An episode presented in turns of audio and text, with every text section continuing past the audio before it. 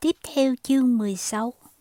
Hậu quả tai hại nhất của bong bóng này có lẽ ở chỗ, bằng cơ chế lạ lùng của tiền tệ thế giới, nó đã góp phần đẩy nước Đức xuống vực thẳm và chìm sâu vào suy thoái. Trong vòng 5 năm, hàng loạt các ngân hàng Mỹ đã liên tiếp cho các công ty và chính quyền Đức tại Berlin vay tiền, dù cho Sark có cố gắng bao nhiêu đi chăng nữa để giúp đất nước mình thoát khỏi sự lệ thuộc vào nguồn tư bản nước ngoài, thì kết quả ông đạt được vẫn chẳng đáng là bao. Trong vòng 5 năm, từ năm 1924 đến năm 1928, nước Đức đã vay khoảng 600 triệu đô la mỗi năm. Trong số đó, khoảng phân nửa là dành để chi trả cho khoản bồi thường chiến phí, phần còn lại để duy trì sức mua vừa kịp sống dậy sau những năm tháng khắc khổ vì chiến tranh.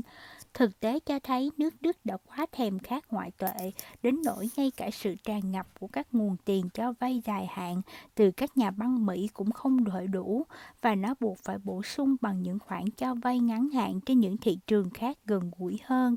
Trong số 3 tỷ đô la mà các tổ chức tại Đức đã vay trong những năm đó, gần 2 tỷ đô la là các khoản cho vay dài hạn với lãi suất ổn định, hơn 1 tỷ đô la còn lại là tiền nóng. Các khoản cho vay ngắn hạn mà nước Đức có được nhờ vào mức lãi suất cao tại các ngân hàng của mình. 7% ở Berlin so với 5% ở New York, chúng có thể bị rút ra bất cứ lúc nào. Đến cuối năm 1928, khi thị trường chứng khoán Mỹ tiếp tục tăng điểm và lãi suất cho vay tức thời trên phố Wall leo thang với tốc độ chóng mặt, các nhà băng Mỹ đã bị mê hoặc bởi lợi nhuận khổng lồ tại quê nhà và cố nhiên không còn muốn đổ tiền của mình vào Berkeley nữa. Sự kết hợp giữa sự cạn kiệt các nguồn tín dụng nước ngoài do chúng đã bị hấp dẫn bởi lãi suất quá cao của bong bóng chứng khoán Mỹ, cộng với sự thiếu tự tin của giới doanh nhân Đức sau chiến dịch không thành nhằm chống lại thị trường chứng khoán của Reich vào năm 1927, đã khiến nước Đức rơi vào vòng suy thoái đầu năm 1929. Hơn thế nữa, khi các khoản cho vay dài hạn từ nước Mỹ không còn nữa, Đức buộc phải dựa dẫm nhiều hơn vào các khoản tiền nóng, một phần đến từ London, nhưng phần lớn là từ các ngân hàng Pháp vốn đang chìm ngập trong lượng vàng dư thừa liên tục đổ vào do các khoản bồi thường chiến phí. Nước Đức vì thế tự thấy mình đang lâm vào suy thoái khi mà vị trí của nó trên trường quốc tế ngày càng trở nên mong manh hơn một quan chức trong Bộ Tài chính Anh nhớ lại cảnh trước chiến tranh, nước Đức đã bơm cả núi tiền cho người Nga như thế nào, đã buông lời nhạo bán cây độc rằng người Pháp luôn có một bản năng tuyệt vời là đầu tư vào những quốc gia phá sản.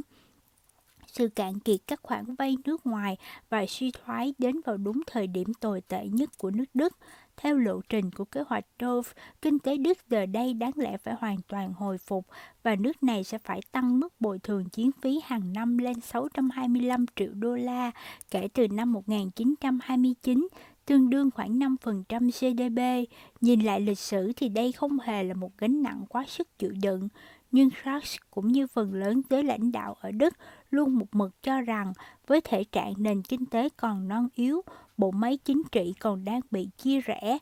tinh thần của người dân vẫn còn bị đè nặng bởi thất bại và tầng lớp trung lưu đang thu hẹp đáng kể do hậu quả của nhiều năm lạm phát leo thang. Nước Đức hoàn toàn không thể trả nổi nợ. Khi cái mốc năm 1929 đến, cùng với nó là nghĩa vụ phải tăng các khoản trả nợ theo như lộ trình, Sachs vẫn vân vân không biết phải làm gì. Ông hay đề cập đến phương cách đơn giản là chờ đợi sự sụp đổ của nền kinh tế, như các chuyên gia tài chính vẫn thường dự đoán. Quan điểm này rất phổ biến ở Anh, mà đại diện tiêu biểu là Frederick Claycross, quan chức cao cấp của Bộ Tài chính, người chịu trách nhiệm về bồi thường chiến tranh. Ông cho rằng thế giới đang tiến dần tới một cuộc khủng hoảng thanh toán trên quy mô lớn, trong đó hàng loạt quốc gia châu Âu sẽ mất khả năng chi trả các khoản nợ của mình, tạo điều kiện cho một sự tái cơ cấu toàn diện, tất cả các cam kết quốc tế liên quan tới cuộc chiến tranh thế giới vừa qua châu Âu có thể sẽ bỏ lại sau lưng cả các khoản bồi thường chiến phí lẫn nợ chiến tranh và bắt đầu lại từ đầu. Đôi khi, Rush còn say sưa nói về việc tự ông sẽ góp phần vào bước ngoặt to lớn đó. Một kịch bản khác được tính đến là tái khởi động các cuộc đàm phán trước khi hệ thống thanh toán tạm thời hoàn toàn sụp đổ. Suốt hội nghị giữa các ngân hàng trung ương tổ chức tại Long Island vào năm 1927, Sykes đã xới tung mọi chuyện xung quanh vấn đề nợ nước ngoài của Đức nhằm thuyết phục Tron và Norman rằng cần sớm làm điều gì đó, đến mức để đáp lại, Tron đã phải thúc giục Seymour Parker Gilbert, một viên chức đặc trách dưới quyền mình, phải đưa ra được giải pháp trước khi mọi thứ trở nên quá muộn. Gilbert chỉ mới 36 tuổi nhưng đã có tiếng là một quan chức kinh tế chuyên trách về Đức rất mẫn cán của phe đồng minh trong vòng 4 năm qua. Là một tài năng sớm bộc lộ, ông đã tốt nghiệp tại trường Crucier ở tuổi 19, trường luật Harvard ở tuổi 22, trở thành một trong bốn trợ lý bộ trưởng tài chính ở Mỹ tuổi 25 và năm 28 tuổi đã lên đến chức thứ trưởng, người có quyền lực thứ hai tại cơ quan này. Năm 1924, khi chưa đầy 32 tuổi, ông đã được bổ nhiệm làm quan chức chuyên trách về bồi thường chiến phí, phụ trách quản lý việc trả nợ của nước Đức và quan trọng nhất là quyết định xem hàng năm nước này sẽ phải chuyển đổi bao nhiêu trong số mà họ đã chi trả sang đồng đô la. Số phận của nền kinh tế lớn thứ ba thế giới này hóa ra lại nằm trong tay một người đàn ông trẻ tuổi, cao ráo, nhút nhát, có khuôn mặt non nớt và mái, mái tóc màu hung đỏ đến từ bang New Jersey. Nhưng không ai có thể nghi ngờ gì về năng lực của ông, với tính cách lầm lì, kín đáo và rất sách vở, hay nói bằng cái giọng pha lẫn giữa sự lúng túng, vụng về và ngạo mạn kiêu căng, lầm bầm từng tiếng trong miệng, Gilbert thường hay khiến người ta khó chịu. Với năng lực trí tuệ và khả năng làm việc của ông thì đúng là huyền thoại. Tại Bộ Tài chính, ông thường ở lại bàn làm việc đến 2-3 giờ sáng suốt 7 ngày trong tuần. Sống ở Berlin 5 năm nhưng ông không hề hòa nhập với xã hội, chưa từng học tiếng Đức và theo Bộ Tài chính Đức thời bấy giờ là Heinrich Kotler, ông chẳng làm gì khác ngoài làm việc không ngừng nghỉ, không nhạc kịch cũng không giao hưởng thính phòng, không sự kiện văn hóa nào có thể xâm nhập được vào cuộc sống của ông ta. Người Đức đã rất phẫn nộ bởi thực tế là có một người Mỹ còn trẻ tuổi lại có sức ảnh hưởng to lớn đến số phận của đất nước họ. Các quan chức chính phủ Đức cũng nghi ngờ rằng nhân viên trong văn phòng của Gilbert là đáng đẹp được gửi tới để do thám những cố gắng lừa dối của Đức về các giới hạn quân bị mà Hiệp định Versailles đã áp đặt lên nước này. Tháng 2 năm 1928, một nhóm cánh tả đã dựng một vở kịch châm biếm và trình diễn trước sự có mặt của 10.000 người. Nội dung là một lễ đăng quang giả, trong đó có một hình nộm của Gilbert được phong là vua mới của Đức, với vương miện là chiếc mũ chớp cao và quyền trượng là cây kéo cắt cuốn vé. Thế nhưng, Reich, người luôn biết cách hòa hợp với những nhân vật có quyền lực, lại là một trong số ít các quan chức của Đức có thái độ thân thiện đối với Gilbert. Ngoài sức mạnh đến từ quyền quyết định việc chuyển đổi các khoản chi trả nợ, vũ khí sắc bén nhất của Gilbert là báo cáo hàng năm của ông ta, được coi là đánh giá khách quan nhất về tình hình và các chính sách kinh tế của nước Đức. Nó luôn luôn được các chủ nợ của nước này đặc biệt quan tâm và chờ đợi, dù rất nhiều vị bộ trưởng tài chính Đức đã từng vô cùng phẫn nộ khi bị tay người Mỹ này quả trách vì bội chi ngân sách, không một chính trị Đức nào dám thách thức ông bởi ảnh hưởng to lớn mà ông có được tại nước ngoài. Trong bản báo cáo được đưa ra vào tháng 12 năm 1927, Gilbert tuyên bố rằng đã đến lúc nước Đức phải chịu trách nhiệm kiểm soát số phận nền kinh tế của chính mình mà không cần sự giám sát của nước ngoài, cũng như điều khoản ưu tiên chuyển nợ, Transfer Protection Clause, ưu tiên việc chi trả các khoản nợ thương mại trước các khoản bồi thường chiến phí trong trường hợp Đức rơi vào tình trạng khủng hoảng. Nước Đức cần được biết một cách chính xác và dứt khoát họ nợ bao nhiêu tiền và phải chi trả chúng trong thời gian bao lâu. Hơn nữa, điều khoản về ưu tiên chuyển nợ trong kế hoạch Rove tuy tỏ ra rất hiệu quả vào năm 1924 trong việc tái khởi động các khoản vay nước ngoài, nhưng ngược lại nó cũng khuyến khích các nhà băng nước ngoài dễ dãi hơn trong các quyết định cho vay, cho phép nước Đức phớt lờ hậu quả của việc tích lũy quá nhiều nợ và không đặt việc thực hiện những cải cách cần thiết phục vụ cho lợi ích thực sự của nó làm ưu tiên hàng đầu. Mặc dù ý định của Gilbert là biến thành người có quyền lực kinh tế hàng đầu thế giới, song tuyên bố này cũng chỉ giúp ông ta nhận được lời mời béo bở là làm cổ đông của tập đoàn Morgan. Rất nhiều người ở cả hai phía Anh và Đức vẫn cho rằng chưa đến lúc đưa ra con số nợ cuối cùng Mâu thuẫn giữa Pháp và Đức cuối cùng cũng đã lắng dịu, song nước Đức vẫn cần một khoảng thời gian dài nữa để có thể thực sự hồi sinh và chi trả hoàn toàn những khoản nợ nước ngoài mà nó phải gánh chịu.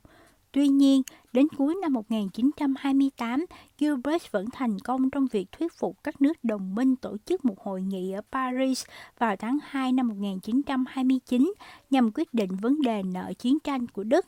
Ông thậm chí còn thuyết phục được phe các phe phái ở Berlin rằng mặc dù tình hình hiện thời không tạo ra nền tảng lý tưởng cho việc mở lại các cuộc đàm phán,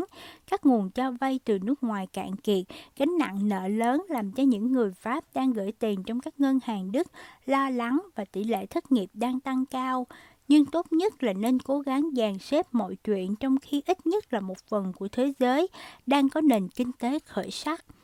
Thế nhưng, Gilbert và giới lãnh đạo Đức bao gồm cả Sachs lại đang dựa trên hai giả thuyết hoàn toàn khác nhau để suy đoán cục diện của cuộc đàm phán. Suốt chiến dịch của Gilbert nhằm tiến hành vòng đàm phán mới – khối đồng minh đã tỏ ra rõ thái độ với ông rằng họ chỉ có thể nhượng bộ rất ít mà thôi. Phần nhận được từ nước Đức phải đủ để trang trải các khoản nợ trong chiến tranh với Hoa Kỳ và phải dư ra một khoản để Pháp và Bỉ có thể tài trợ cho các chi phí tái thiết. Con số tối thiểu mà khối đồng minh chấp nhận là 500 triệu đô la mỗi năm. Trong một nỗ lực nhằm kéo theo các bên đến bàn đàm phán, Gilbert đã huyễn hoặc chính mình và tuyên bố với phe đồng minh rằng Đức sẵn sàng chấp nhận một sự dàn xếp như vậy để đổi lấy việc Pháp sẽ rời khỏi vùng Green và họ thì giành lại được quyền độc lập về kinh tế. Trong khi đó, Reich lại tin tưởng rằng các ngân hàng Mỹ đã đổ quá nhiều tiền của họ vào Đức cho vay 1,5 tỷ đô la trong tổng số nợ 3 tỷ đô la của nước này. Do đó, họ sẽ đóng vai trò vận động hành lang một cách hiệu quả và sẽ phải tạo được sức ép chính trị đủ mạnh để buộc các chính phủ đang cho Đức vay phải đảm, giải giảm mức chi trả nợ của Đức xuống còn 250 triệu đô la một năm. Reich bây giờ đã từ bỏ đảng Dân Chủ Đức cho chính ông tham gia thành lập và bắt đầu nghiêng về phía những thành phần chống chính phủ của đảng Nhân dân Dân tộc Đức. Đôi lúc ông đã hân hoan với những người đồng chí mới của mình rằng ông ta có thể đạt được thỏa thuận về mức trả nợ dưới 200 triệu đô la một năm. Gilbert đã cố gắng hết sức để kéo người Đức ra khỏi niềm lạc quan thái quá đó. Và ngược lại, họ cũng cố thuyết phục ông ta rằng nước Đức đang ở trên miệng núi lửa và sẽ không thể nào trả nổi khoản tiền 500 triệu đô la một năm. Nhưng cuối cùng, cả hai bên chẳng ai thèm quan tâm đến điều mà bên kia nói cả. Vì thế mà khi các đoàn đàm phán tới Paris vào tháng 2 năm 1929 để tham dự một cuộc họp cấp cao nữa về bồi thường chiến tranh, chẳng đại biểu tham dự hội nghị nào nhận ra hố sâu khác biệt ngăn cách giữa các bên như một dự báo không lành khi hội nghị bắt đầu một đợt lạnh khủng khiếp tràn qua khắp châu Âu, kéo theo đó là nhiệt độ thấp kỷ lục trong suốt cả thế kỷ. Nhiệt độ tại Berlin hạ xuống thấp nhất trong vòng 200 năm, tại Silesia là âm 49 độ, thấp nhất kể từ người khi người ta bắt đầu biết ghi lại nhiệt độ hàng ngày vào năm 1690 toàn bộ châu Âu bị đóng băng, khắp lục địa đường sắt bị tê liệt, tàu thủy nằm đông cứng ở cả biển Baltic lẫn sông Danube. Rất nhiều vùng quê, đặc biệt là ở Đông Âu, người ta phải đối mặt với nạn đói thực sự. Báo chí đăng những bài báo gợi cho người ta nhớ đến thời kỳ Trung Cổ, hàng đàn sói đói tấn công những làng quê hẻo lánh ở Albania và Romania, hay một đoàn người Gypsy được tìm thấy chết đông cứng đâu đó ở Ba Lan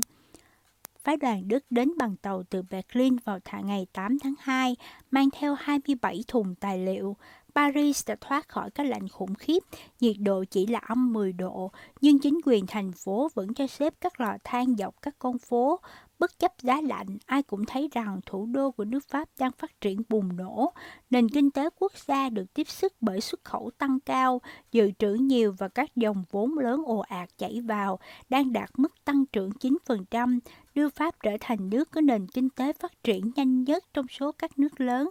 Trong vòng 2 năm gần nhất trước đó, thị trường chứng khoán hoạt động hiệu quả nhất thế giới vượt xa cả phố Wall, tăng trưởng 150% vào cuối năm 1926. Trong khi đó, chỉ số Dow Jones chỉ tăng có 100%. Thật là một thời điểm thuận lợi cho niềm kiêu hãnh, sự cao ngạo và cả những bê bối. Thế mới đúng là Paris. Khi các đoàn đại biểu có mặt, cả thành phố vẫn đang bàn tán xôn xao về scandal của Arnaud. Martha Hano là một phụ nữ 42 tuổi đã ly dị. Năm 1925, bà thành lập tờ chứng khoán lá cải là La Gazette du France. Đến năm 1928, số lượng độc giả đã tăng lên đến vài trăm ngàn, lợi nhuận dụng sự cả tin và cả thói tham lam của những người ở tỉnh lẻ, cả đời chỉ biết tích lũy tiền bạc, các gia sứ, lính tráng về hưu, giáo viên phổ thông hay những người bán hàng, bà thổi giá cổ phiếu của những công ty chỉ tồn tại trên giấy. Khi bị chính quyền để ý, Ano bây giờ đã được mệnh danh là đại phu nhân Catherine của ngành tài chính, đã bịt miệng các nhà điều tra bằng cách hối lộ một số nhân vật chính trị. Tổng giám mục Paris cũng là một trong số các khách hàng của bà, nhưng cuối cùng thói quen tiêu xài quá hoang phí để giết chết Ano. Bà thường đi lại với hai chiếc limousine hộ tống để phòng trường hợp một chiếc bị hỏng, đôi khi tiêu đến 100.000 đô la để mua kim cương và thỉnh thoảng lại có các kỳ nghỉ cuối tuần tại các sòng bài ở Monte Carlo. Tháng 12 năm 1928, bà ta bị bắt và bị buộc phải tuyên bố phá sản do đã nợ đến 25 triệu đô la. Giờ thì ở trong tù, Ano đang chờ đợi phiên tòa xét xử. Mình mà ở đó, bà sẽ buộc phải khai ra rất nhiều cái tên. Người Đức được sắp xếp cho ở tại khách sạn Royal Moncro, một khách sạn xa hoa mới được xây dựng gần Khải Hoàng Môn và được cấp cho bốn chiếc limousine với hiệu Mercedes-Benz trong suốt thời gian làm việc. Đây là hội nghị đầu tiên họ tự cảm thấy được cư xử ngang hàng chứ không phải như kẻ thù. Thậm chí, họ còn được mời tới dự tiệc khai mạc hội nghị được tổ chức tại Ngân hàng Trung ương Pháp vào thứ Bảy ngày 9 tháng 2, theo lời mời của trưởng đoàn Pháp Emile Moncro. Đại diện cho đoàn Mỹ là Owen Young và Jacques Morgan, Thomas Lamont thi thoảng thay cho Morgan. Đến từ nước Anh là Sir George Stem, một trong những thành viên đầu tiên của Ủy ban Bồi thường Chiến tranh năm 1921, và Lord Ravenstock, một trong năm nhà quý tộc của gia đình Barin, đồng thời là chủ tịch ngân hàng của gia tộc này. Ngoài ra còn có nhà công nghiệp Alberto Birelli, một trong những người đàn ông giàu có nhất Italia, và chủ nhà băng Emile Franchi, người giàu nhất nước Bỉ. Tất cả đều tham gia với tư cách đại diện cho đất nước mình. Một đoàn đại biểu Nhật Bản cũng tham dự hội nghị. Đó là cuộc tái ngộ của rất nhiều nhân vật đã từng có mặt trong các cuộc đàm phán về kế hoạch Rove giống như Young và Stem. Sau bữa trưa 6 món, à, uh, West Oxen được phục vụ cùng với rượu bia Charlie năm 1921, Hotmart à, à, American với một chai Borgli năm 1919. Ngày 2 tháng 2, ngày 2 tháng 2, hội nghị Jones như như sau này người ta thường gọi hay hội nghị Dove lần thứ hai khai mạc tại phòng xanh của khách sạn George Sank. Trong suốt thế kỷ trước đó, Paris đã trở thành địa điểm cho quá nhiều các cuộc hội họp quốc tế, đến nỗi những hành lang và những tấm rèm cửa đã ngã màu trong các phòng họp của các nhà những khách sạn lớn nơi đây. Kirkland, trên quảng trường con cọt, Astoria trên đại lộ Champs-Élysées đều vang vọng dư âm của những cuộc gặp gỡ nảy lửa giữa các chính trị gia. Dường như chỉ có George Xanh, một khách sạn mới được đưa vào hoạt động là phù hợp để tổ chức một hội nghị mới mẻ này trước khi nó có thể tự xếp mình vào hàng các khách sạn lớn của Paris. Ngày thứ hai của hội nghị, ngồi lại quanh bàn tròn lớn hình móng ngựa, Sharks đưa ra đề đề nghị ban đầu 250 triệu đô la trong vòng 37 năm sau đó. Macron lập tức chuyển lời tới John rằng nước Pháp sẽ không chấp nhận con số thấp hơn 600 triệu đô la một năm trong vòng 62 năm nữa và thậm chí có thể yêu cầu tới 1 tỷ đô la. John vô cùng bất ngờ trước sự khác biệt quá lớn giữa các nhân vật chủ chốt là một nhà ngoại giao tài chính khéo léo và cũng nhận ra rằng vội vã thảo luận về con số các khoản bồi thường sẽ chỉ làm cho đàm phán sớm đổ vỡ. Ông sắp xếp để các đoàn phân thành các tiểu bang và bàn bạc quanh vấn đề trong vòng 6 tuần. Trong khi đó, ông lận tận dụng thời thời gian thực hiện ngoại giao con thoi bí mật giữa Đức và Pháp. Khi hội nghị bước sang tuần thứ sáu, không khí hoài nghi và bất mãn bắt đầu bao trùm khắp phòng họp.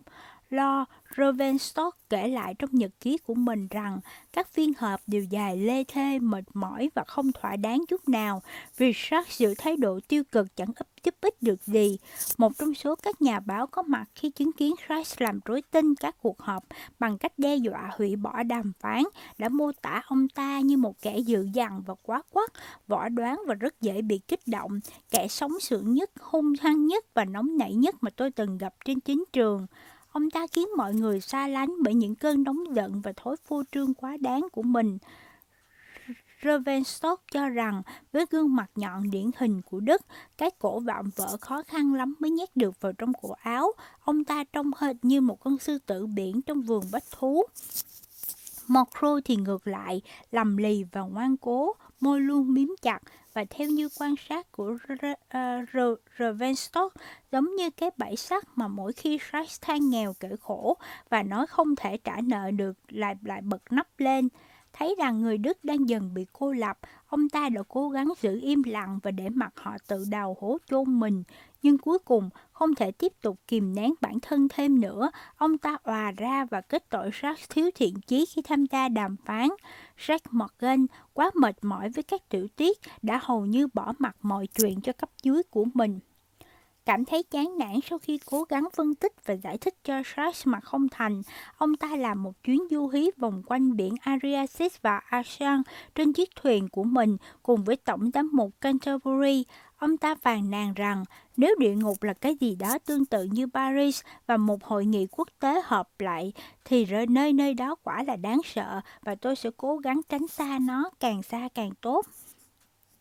Với đoàn Đức cảm thấy một bầu không khí đầy hem hăm dọa ở Paris, họ quả là chẳng hoang tưởng chút nào. Điện thoại của họ bị mật vụ Pháp nghe trộm. Tất cả mọi liên hệ với chính phủ đều phải bằng thư tay hoặc điện tín đã mã hóa và chỉ có thể mở bằng mật mã của tất cả 28 thành viên trong đoàn. Ba đại diện đứng đầu, trong đó có cả Sachs, phải thay nhau đi tàu về Berlin hai tuần một lần để báo cáo tình hình với nội các. Cuối cùng thì đến đầu tháng 4, John cũng cảm thấy có thể sẵn sàng cho phép khối đồng minh tiết lộ yêu cầu của mình. Trong đó, Đức sẽ phải chi trả một khoản là 525 triệu đô la mỗi năm trong vòng 37 năm và 400 triệu đô la trong 21 năm tiếp theo để khối này có thể trang trải hết nợ với Mỹ. Họ giải thích rằng lý do duy nhất khiến họ trút gánh nặng nợ chiến tranh lên hai thế hệ người Đức là bởi vì chính họ cũng nợ người Mỹ trong khoảng thời gian tương tự. Nghe xong đề nghị của phía đồng minh, Sharks tái mặt và tuyên bố chấm dứt phiên họp trong khi giọng nói vẫn rung lên vì giận dữ. Đến lúc đó ông ta mới thật sự ra nhận ra là mình đã tính toán sai lầm đến mức nào. Sức ép của các nhà băng Mỹ lên phe đồng minh không đủ để làm chính phủ Mỹ tiếp tục giảm các khoản nợ chiến tranh mà nếu không có được sự nới rộng như thế thì khối đồng minh sẽ không thể nào giảm nợ cho Đức được. Sát giờ đây mắc kẹt, giữa một bên là để cho hội nghị đổ vỡ và vì thế khơi mào cho một cuộc khủng hoảng tài chính ở Đức mà rồi chính ông ta sẽ bị lên án hoặc đồng ý với các đề nghị trên để rồi vì nó chắc chắn ông cũng bị mất thanh danh không kém. Sash là một kẻ thích đặt cược. Trong nỗ lực tuyệt vọng tìm ra lối thoát, ông ta đã quyết định thay đổi hoàn toàn đề nghị của phía Đức. Ông ta được từng luôn cho rằng một trong những bất công lớn nhất của Hiệp định Versailles là việc nước Đức bị tước đoạt hết tất cả các thuộc địa, một số lẻ tẻ các vùng lãnh thổ mà nước này sau cuộc tranh giành ngôi vị thống trị đã chiếm được bao gồm phần lớn Samoa, một phần New Guinea, Togoland, một phần Tây Nam Phi, Cameroon và Tanakia, những nơi mà Shark tuyên bố một cách thiếu cơ sở là đối với Đức có giá trị tới 20 tỷ đô la, một con số có thể đủ để chi trả cho toàn bộ các khoản bồi thường chiến tranh. Ông ta lý luận rằng Đức sẽ không thể đáp ứng được yêu cầu của phe thắng trận trừ khi những thuộc địa cũ của nó được trả lại. Khiêu khích hơn, ông ta thậm chí còn yêu cầu hành lang Donetsk giải đất gây nhiều mối bất hòa lớn nhất trên toàn châu Âu, vừa được chuyển từ tay người Đức về cho Ba Lan để nước này có đường biên giới tiếp giáp với biển, cũng phải được trả lại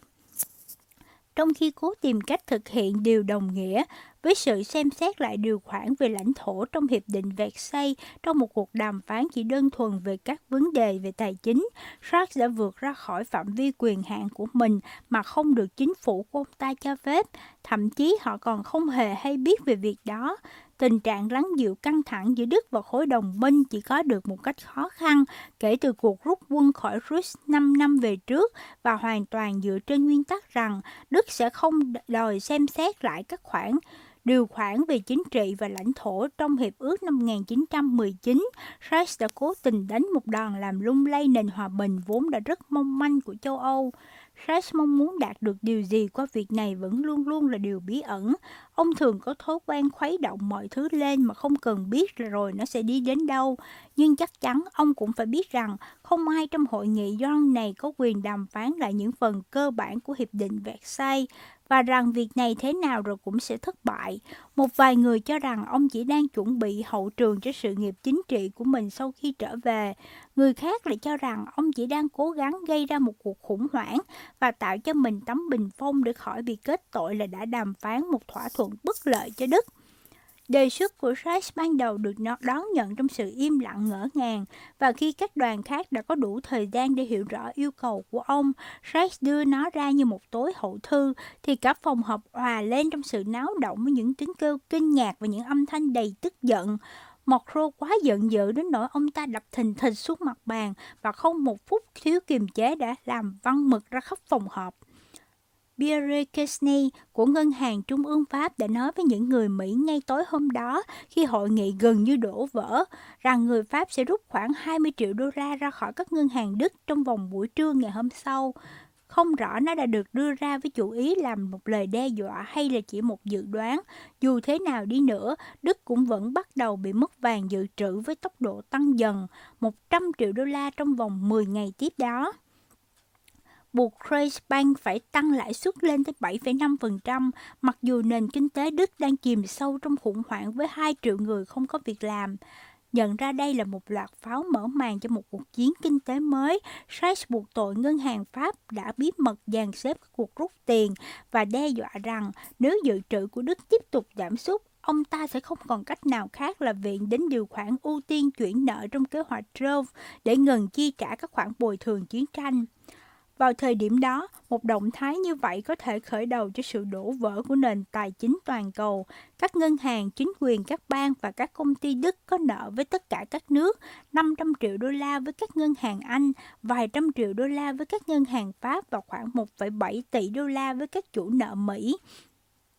Nếu Đức tuyên bố không trả được nợ vào lúc này, tất cả các tổ chức tài chính có liên quan tới Đức sẽ phải gắn, gắn rút càng nhiều tiền ra khỏi nước này càng tốt. Đức sẽ phải ngừng chi trả tất cả các khoản nợ thương mại, tạo ra hiệu ứng domino trên toàn thế giới. Một nửa số ngân hàng ở London sẽ phá sản, nước Anh chắc chắn sẽ phải từ bỏ bản vị vàng một khi lượng vàng dự trữ đã bị rút ruột sạch. Cuộc khủng hoảng tài chính vì thế mà trở thành thảm họa. Trong thực tế, Ngân hàng Trung ương Pháp đã xem xét đưa ra đòn tấn công phủ đầu này để chống lại Đức, song không dám thực hiện chúng vì quá mạo hiểm. Macron không hề muốn bị lên án vì đã gây ra sự sụp đổ của nền kinh tế thế giới. Một vài ngân hàng Pháp đã rút tiền về nước, nhưng đó chỉ là một sự cẩn trọng trong kinh doanh trước những sự kiện bất ổn liên tục tiếp xảy ra. Trong khi đó, trong một nỗ lực nhằm ngăn chặn trước sự sụp đổ của tài chính thế giới, Norman và George Harrison của Ngân hàng Liên bang New York đã bắt đầu huy động tiền để hỗ trợ Grace Bank. Trong lúc bóng ma của cuộc khủng hoảng tài chính đang lởn vởn, thì Reverstock bất ngờ đột, đột tử. Thời gian ngừng họp vì sự việc này khiến các đoàn phải nghỉ ngơi vài ngày và nhờ đó hội nghị cũng tránh khỏi bờ vực của sự đổ vỡ. Reich cùng đoàn Đức trở về Berlin báo cáo, tại đây ông bị nội các kịch liệt phản đối. Bộ trưởng Ngoại giao Trisman, người vẫn thường xuyên cảnh báo Reich không nên đi quá quyền hạn của mình, rất lo ngại rằng ông đã gây nguy hiểm cho vị thế chính trị vẫn còn rất mong manh của nước Đức. Những bộ trưởng khác đều được cảnh báo về một sự chia rẽ trong nền kinh tế quốc gia. Không chỉ có 2 triệu người hiện đang thất nghiệp, một làn sóng biểu tình mới lại đang đe dọa sẽ đẩy một triệu người nữa vào cảnh không việc làm. Trò đánh cược của Reich đang đe dọa đẩy nước Đức vào một cuộc khủng hoảng trầm trọng hơn. Reich cự lại, ông lên án Gilbert đã lừa mình, thậm chí ông còn quay sang cả buộc tội Trisman, người đỡ đầu của mình trước đây vì đã bôi nhọ ông khi nhượng bộ phe đồng minh sau lưng ông trước cả hội khi hội nghị bắt đầu và giờ thì biến ông ta trở thành kẻ dơ đầu chịu bán cho những thất bại chính trị ở quê nhà trong khi Sykes đến tận lúc này vẫn sẵn sàng để mọi chuyện đổ vỡ và chấp nhận rủi ro về một cuộc khủng hoảng tài chính toàn cầu, thì chính phủ của ông lại hoàn toàn không nghĩ thế, sợ rằng Đức sẽ lại một lần nữa bị gạt sang một bên. Nội các đã buộc ông phải từ bỏ quan điểm của mình công khai và cương quyết bắt ông quay trở lại Paris để nối lại các cuộc đàm phán trên cơ sở đề nghị mới nhất của phe đồng minh. Ông miễn cưỡng chấp nhận với điều kiện nội các đưa ra một sự bảo đảm chính trị cho ông với việc công khai thừa nhận trách nhiệm cuối cùng cho bất cứ giải pháp nào. Rex không hề có ý định trở thành kẻ chịu trận để gánh lấy tội của những người dân tộc chủ nghĩa cho là phản bội.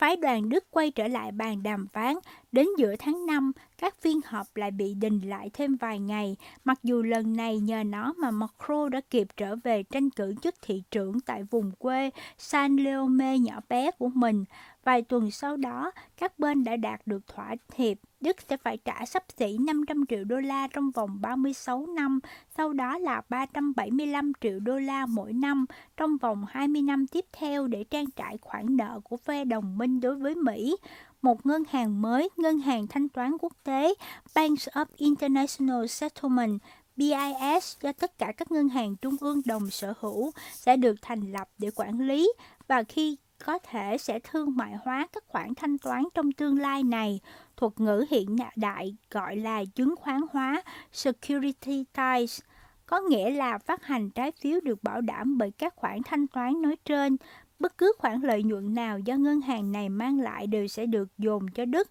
để giúp trang trải gánh nặng nợ nần. Tất cả sự kiểm soát của nước ngoài lên nền kinh tế Đức sẽ bị dỡ bỏ. Gilbert có thể đóng gói hành lý và gia nhập tập đoàn Morgan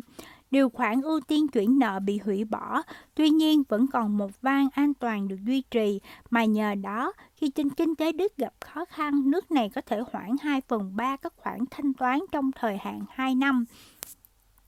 Trong hoàn cảnh lúc bấy giờ, đó thực sự là thỏa thuận tối ưu mà Sachs có thể đạt được khi các phái đoàn tập trung tại phòng họp của George Sang chuẩn bị cho lễ ký kết. Các tấm rèm cửa bỗng nhiên bùng cháy vì bị thiêu đốt bởi sức nóng của ánh đèn máy ảnh. Sachs cho đó là một điềm gỡ. Ông đã bị bẻ mặt tại cuộc đàm phán và trên đường trở về Đức, ông tiếp tục phải hứng chịu những lời chỉ trích từ mọi phía. Phe cánh tả buộc tội ông đã mạo hiểm tương lai của cả nước Đức vào một trò đen đỏ, vốn đã không mấy tốt đẹp. Còn phe cánh hữu thì chỉ trích ông đã đặt bút ký vào một văn bản sẽ trói chân cả hai thế hệ sắp tới của nước Đức.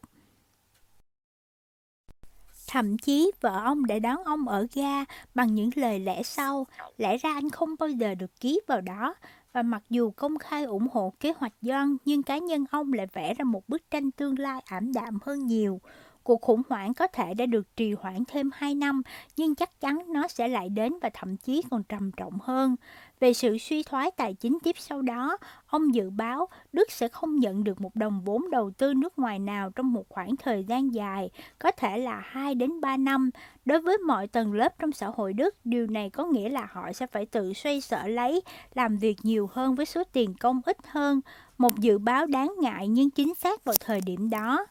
Menes một nhân vật rất bi quan khác về bồi thường chiến tranh cũng chung quan điểm với Sachs về những thỏa thuận mới, tin rằng Đức sẽ không tìm ra cách nào để thoát khỏi hố sâu của mình. Keynes phản ứng trước kế hoạch mới bằng tuyên bố, dự báo của tôi là kế hoạch John sẽ tỏ ra thiếu thực tế chỉ trong một thời gian ngắn, và tôi chẳng ngạc nhiên về một cuộc khủng hoảng vào năm 1930. Chính hôn nhân đã làm dịu Kenneth, việc ông và Lydia cùng nhau xây dựng hạnh phúc đã làm tiêu tan tất cả những dự đoán chắc chắn nhất của bạn bè thân hữu. Ông đi lại giữa căn hộ trên quảng trường Jordan ở London, nơi hai người ở suốt tuần làm việc, căn hộ nhỏ của hai người của ông tại Đại học King vào cuối tuần và ngôi nhà theo kiểu thôn quê ở Titan Kent vào những kỳ nghỉ. Mặc dù không viết nhiều bài báo về những sự kiện đương thời, ông không hoàn toàn từ bỏ vai trò kẻ chăm chọc hàng đầu đối với kinh tế chính thống. Trong 4 năm sau đó, ông đã làm việc rất miệt mài để có cho ra đời một cuốn sách mới sau hai cuốn Những hậu quả kinh tế của hòa bình và giải thích về cải cách tiền tệ, Cả hai đều là những nghiên cứu về những vấn đề thực tế và trực tiếp đáng quan tâm của thế giới còn hỗn loạn sau chiến tranh. Giờ đây, ông đang nỗ lực cho một công trình tham vọng hơn, nghiên cứu lý thuyết về sự tương tác giữa thế giới tiền tệ, trong đó các ngân hàng và các tổ chức tài chính khác với nền kinh tế cơ bản, thế giới của các nhà cửa hàng, nhà máy và nông trại.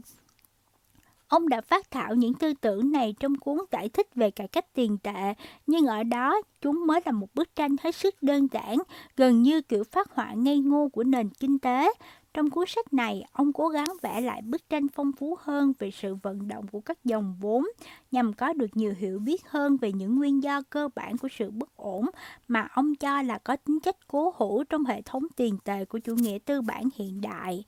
Ông cũng rất năng động trong các hoạt động đầu cơ, trò tiêu khiển nguy hiểm và ngốn nhiều công sức trong thập kỷ còn còn nhiều rối loạn, rối loạn đó. Với tư cách là thủ quỹ Đại học King's, ông quản lý lượng tiền lớn của trường. Ông còn là chủ tịch ban điều hành công ty bảo hiểm National Mutual Insurance. Ông đã từng thành lập một vài công ty đầu tư cùng bạn mình là Howard Fox, người đứng đầu công ty môi giới Master and More ở London.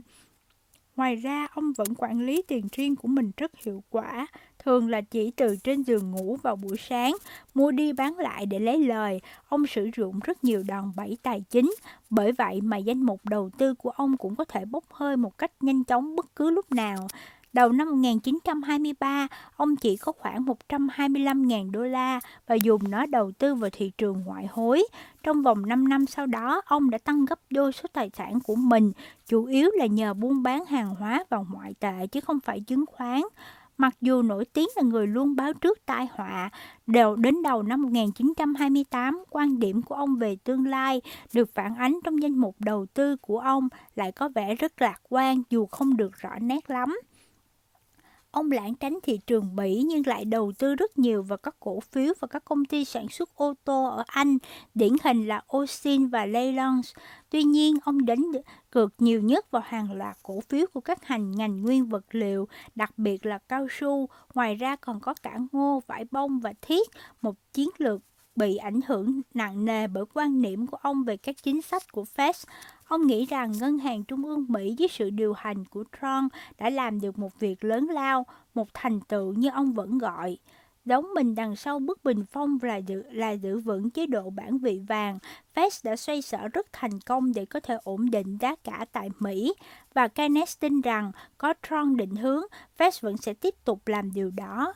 Nhưng tiếp trong năm 1928, các danh mục đầu tư của ông bắt đầu giảm sút. Ông lỗ lớn vào tháng 4 khi giá cao su tụt xuống 50% vì một cắt tan lớn của thế giới trong ngành này sụp đổ, buộc ông phải thanh lý phần lớn cổ phiếu của mình để đáp ứng các yêu cầu về lợi nhuận của các chủ nợ. Chính sách thắt chặt của Fed đầu năm 1928 nhằm kiềm bớt thị trường chứng khoán khiến Keynes ngạc nhiên. Ông phản bác lại rằng suy cho cùng, giá cả ở Mỹ đang ổn định và chẳng có gì có thể gọi là lạm phát trong thời gian tới. Vào tháng 9 năm 1928, khi chỉ số Dow Jones ở mức 240 điểm, ông phát tán một bức, bức thư tới nhiều bạn bè với tựa đề Có lạm phát ở Mỹ hay không? Trong đó, ông dự báo rằng chứng khoán sẽ không hạ giá nhiều, trừ khi thị trường đang quan tâm đến một cuộc suy thoái trong kinh doanh, điều mà Fed sẽ làm hết khả năng của mình để tránh không vấp phải. Sai lầm lớn của ông là đã không tính đến các yếu tố gây giảm phát bắt đầu lan ra khắp thế giới sau sự ra đi của Trump vào tháng 10 và Fed bắt đầu chiến dịch công kích sự bùng nổ của thị trường. Ông dần nhận ra mối nguy cơ đã chuyển sang chiều là giảm phát và suy thoái trong kinh doanh. Nhưng như chính ông cũng đã thừa nhận, thậm chí đến đầu năm 1929, ông vẫn không hiểu rõ tác động của sự khan hiếm vàng lên các ngân hàng trung ương. Ông đã nghĩ rằng cùng với thời gian họ sẽ tự giải phóng mình khỏi những di tích của thời cổ xưa. Ông đã hoàn toàn không nhìn thấy trước được sự tranh giành vàng thực tế xuất hiện vào năm 1929. Ông thừa nhận, tôi đã quên rằng vàng là một thứ được tôn sùng quá đáng. Cái đá khi làm một nhà đầu cơ là ở chỗ tất cả những tính toán sai lầm đều khiến tài sản bị hao hụt. Đến giữa năm 1929, ông đã mất gần 3 phần tư tiền của mình. Sự bù đắp duy nhất là để trả lại các khoản vay, ông buộc phải thanh lý phần lớn các danh mục chứng khoán của mình và gia nhập thị trường khủng hoảng của năm 1929 chỉ với lượng đầu tư ít ỏi. Vai trò của người báo trước tai họa giờ được chuyển giao cho Montagu Norman. Trong số những điểm dễ cháy đang sẵn sàng bùng lên trong bối cảnh nền kinh tế thế giới mùa xuân hè định mệnh đó, Đức lung lay bên bờ vực không trả được nợ, sự khan hiếm vàng, giá cả hàng hóa giảm sút, sự điên rồ trên thị trường hối đoái Mỹ, đồng bảng Anh vốn đã yếu thế lại bị ngân hàng trung ương Pháp nắm giữ. Norman nhận thấy thật khó khăn để xác định đâu là điểm dễ cháy nhất. Tháng 4 năm 1929, khi các cuộc đàm phán tại Paris đang đình trệ, Norman đã viết Hãy tự hình dung mà xem, trong lúc một hội đồng đang cần mẫn bàn thảo về toàn bộ vấn đề bồi thường chiến tranh của Đức ở Paris, thì lãi suất ngày hôm qua là 20% ở lên ở New York, nơi Cục Dự trữ Liên bang không hoạt động đúng như chức năng của nó, và thị trường chứng khoán đang chơi đùa với tiền của những kẻ tham gia và cả những người khác ba ngân hàng trung ương ở châu Âu phải tăng lãi suất trong cùng một tháng gần đây, có thể đấy mới chỉ là bắt đầu. Với ông, dường như thế giới đang nhắm mắt mà đưa chân mình tới vực thẳm. Đức bị thị trưởng Mỹ quay mặt đi, phải cố nắm lấy mọi nguồn cho vay nó có thể tiếp nhận được. Tháng 5 năm 1929, giám đốc một ngân hàng Thụy Sĩ là Felix Somari còn được đặt tên là Raven của Zurich bởi những điềm gỡ đen tối mà ông liên tục nói ra về cuộc khủng hoảng sắp tới. Nhận được cú điện thoại có vẻ điên rồ của Bộ trưởng Tài chính Đức Rudolf Hilferlin hỏi vay 20 triệu đô la trong cơn tuyệt vọng để trả lương cho các viên chức chính phủ. Somari bay tới Paris để thực hiện những dàn xếp cần thiết với Charles. Ông báo cáo lại với các thống đốc ngân hàng trung ương Thụy Sĩ. Hàng tháng trời nay, các cường quốc đang đàm phán xem một đất nước, thậm chí còn không trả được lương cho công chức chính phủ của mình. Vào ngày hôm sau phải trả bao nhiêu tỷ đô la một năm, từ giờ cho đến năm 1966 và sau đó là tới năm 1988. Nước Đức đã quá khó khăn đến nỗi bắt đầu vay mượn từ Iva Krejci, một trong những nhân vật mờ ám giống như Ikat Karlus Gutbergen và Sir Basin Zaharov, người vẫn thường thoát ẩn thoát hiện trong nền tài chính châu Âu những năm chiến tranh, làm đầu nhờ những phi vụ đáng ngờ với chính phủ. Chính Cruise cũng bị đồn là có tài sản vài trăm triệu đô la, 6-7 dinh cơ bao gồm 3 ngôi nhà nghỉ dưỡng mùa hè ở Thụy Sĩ, căn hộ thường xuyên lui tới Kathleen London, các căn hộ ở Berlin trên đại lộ Park ở Manhattan và Paris trên đại lộ Victor Emmanuel, nơi ông ta chứa chấp tình nhân. Ngược lại với Gulbenkian, người có biệt hiệu là ngài 5%, thường làm ăn trong ngành dầu mỏ ở Trung Đông và Zaharov buôn bán vũ khí. Cruiser làm ra thứ chẳng có vẻ gì là quan trọng và đáng sợ, những que diêm đơn sơ và nhỏ bé. Nhưng với đế chế của ông, ông ta kiểm soát đến 3 phần tư ngành sản xuất diêm của toàn thế giới và có thể vay tiền ở New York với những điều khoản mềm dẻo hơn hầu hết các chính phủ châu Âu. Tận dụng nguồn tài lực tài chính này, Cruiser buôn bán trái phiếu trên phố Wall và dùng lợi nhuận thu được để giúp đỡ tài chính cho những chính phủ ít khả năng trả nợ hơn trên khắp thế giới. Đổi lại, ông ta có được độc quyền trong ngành diêm tại quốc quốc gia con nợ. Ông ta đã hoàn thành các thương vụ với Ba Lan, Peru, Hy Lạp, Hungary, Estonia, Nam Tư, Romania và Latvia. Thậm chí ông ta còn cấp 75 triệu đô la cho chính phủ Pháp trong thời gian nước này đang ổn định đồng France để đỡ lấy sự độc quyền gần như tuyệt đối về dơ diêm trên thị trường Pháp. Hiện ông ta đang đề nghị với Đức cho khoản vay 145 triệu đô la để đổi lấy một lệnh cấm nhập khẩu các loại diêm rẻ tiền từ Nga vào nước này. Khi lãi suất tại Mỹ tăng lên, còn New York giống như thỏi 500, thu hút tiền từ mọi ngóc ngách của thế thế giới, mọi quốc gia ở châu Âu ngoại trừ Pháp đều phải vật lộn để ngăn không cho vàng của họ vượt sang bên kia bờ đại dương. Lãi suất nói như Keynes, thậm chí ở những nước cách xa phố Wall hàng ngàn dặm cũng tăng vọt lên dưới tác động của sự giành giật vàng. Tháng 2 năm 1929, Ngân hàng Anh đẩy lãi suất thêm 1% lên mức 5,5%, mặc dù số người thất nghiệp đã cao hơn 1,5 triệu người. Vào tháng 3, Ý và Hà Lan cũng có những động thái tương tự. Đức vốn đã chìm sâu trong những cơn khủng hoảng, nhưng sau khi dự trữ bị sâu xé trong các vòng đàm phán của kế hoạch John, họ cũng buộc phải nâng lãi suất lên mức 7,5%. Áo và Hungary còn vượt qua cả Grace Bank khi nâng suất lãi suất lên 8%. Vào tháng 7, Bỉ cũng gia nhập hàng ngũ trên.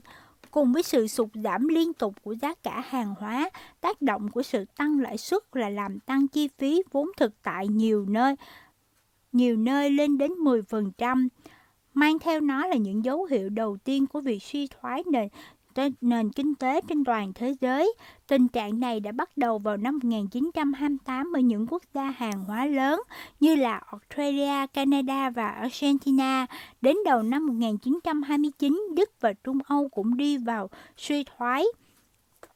Trong khi đó, thị trường chứng khoán Mỹ vẫn không hề để tâm đến sự tăng chi phí vốn trên toàn thế giới lẫn những dấu hiệu đầu tiên của cuộc suy thoái ở các nước khác. Vào tháng 6, thị trường bỗng bùng nổ khi báo cáo về lợi nhuận của các tập đoàn hàng đầu được đưa ra, chỉ số Dow Jones tiếp tục tăng vọt. Trong tháng 6, nó tăng 34 điểm và 16 điểm nữa trong tháng 7. Thị trường giờ đây gần như hoàn toàn chỉ mang tính đầu cơ. Khi giao dịch trở nên sôi động, mọi hành động đều tập trung vòng vào một nhóm nhỏ các công ty. Các công ty mang đến lợi nhuận lớn và ổn định, như kiểu General Motors, không còn dẫn dắt được thị trường nữa. Thay vào đó, nó đeo đuổi theo những cổ phiếu hấp dẫn dẫn hơn như là Mon Montgomery Ward, General Electric và nổi bật hơn cả là tập đoàn phát thanh Mỹ Radio Corporation of America. Bởi vậy mà khi điểm trung bình toàn thị trường tiếp tục tăng đạt đỉnh vào tháng 9, hầu hết các cổ phiếu đều tăng mạnh tới đỉnh điểm từ cuối năm 1928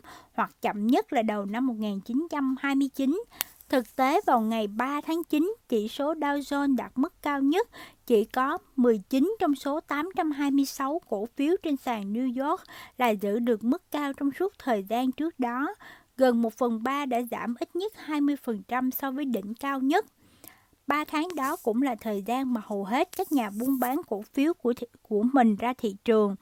lời nói của các nhà đầu cơ về những gì họ làm và làm khi nào trong năm 1929 chẳng còn mấy tin cậy. Hiếm khi người ta nói ra sự thật về những trò mạo hiểm hay danh mục các cổ phiếu mình đang đầu tư. Điều thứ hai đặc biệt đúng với những nhà đầu tư chuyên nghiệp, những người được cho là luôn đoán trước được thị trường vào tháng 2 bị cảnh báo bởi cơn sốt giá chứng khoán và những tuyên bố đầy khiêu khích từ phía Fed, Owen Young đã bán toàn bộ danh mục đầu tư của mình và thu được chút lãi trên một vài cổ phiếu. David Sarnoff, phó của John tại RCA và là một thành viên của tại RCA và một thành viên của phái đoàn Mỹ tại hội nghị ở Paris cũng rút khỏi thị trường vào tháng 6. John G. Kraskov, người vẫn một thực lòng mong muốn mọi người trở nên giàu có, thì trong lúc đang tuyên truyền về cổ phiếu giống như một phương thức đầu tư lâu dài trên tờ Ladies Home Journal, dường như cũng thanh lý gần hết cổ phiếu của mình trước khi bài báo uh, nổi tiếng của ông được đăng tải. Joe Kennedy kịp bắt sóng con sống cuối cùng và cũng đã bán hết vào tháng 7 năm 1929. Bernard Paris viết trong tự truyện của mình rằng ông ta thấy Chúa Giêsu hiện lên trên những cánh đồng hoang ở Scotland và sau đó đã về nhà, vội về nhà và bán tháo mọi thứ vào tháng 9 năm 1929. Thậm chí cả Thomas Lamon, con người bấy lâu vẫn rất lạc quan, cũng bán phần lớn cổ phiếu của mình trong suốt mùa xuân và hè năm đó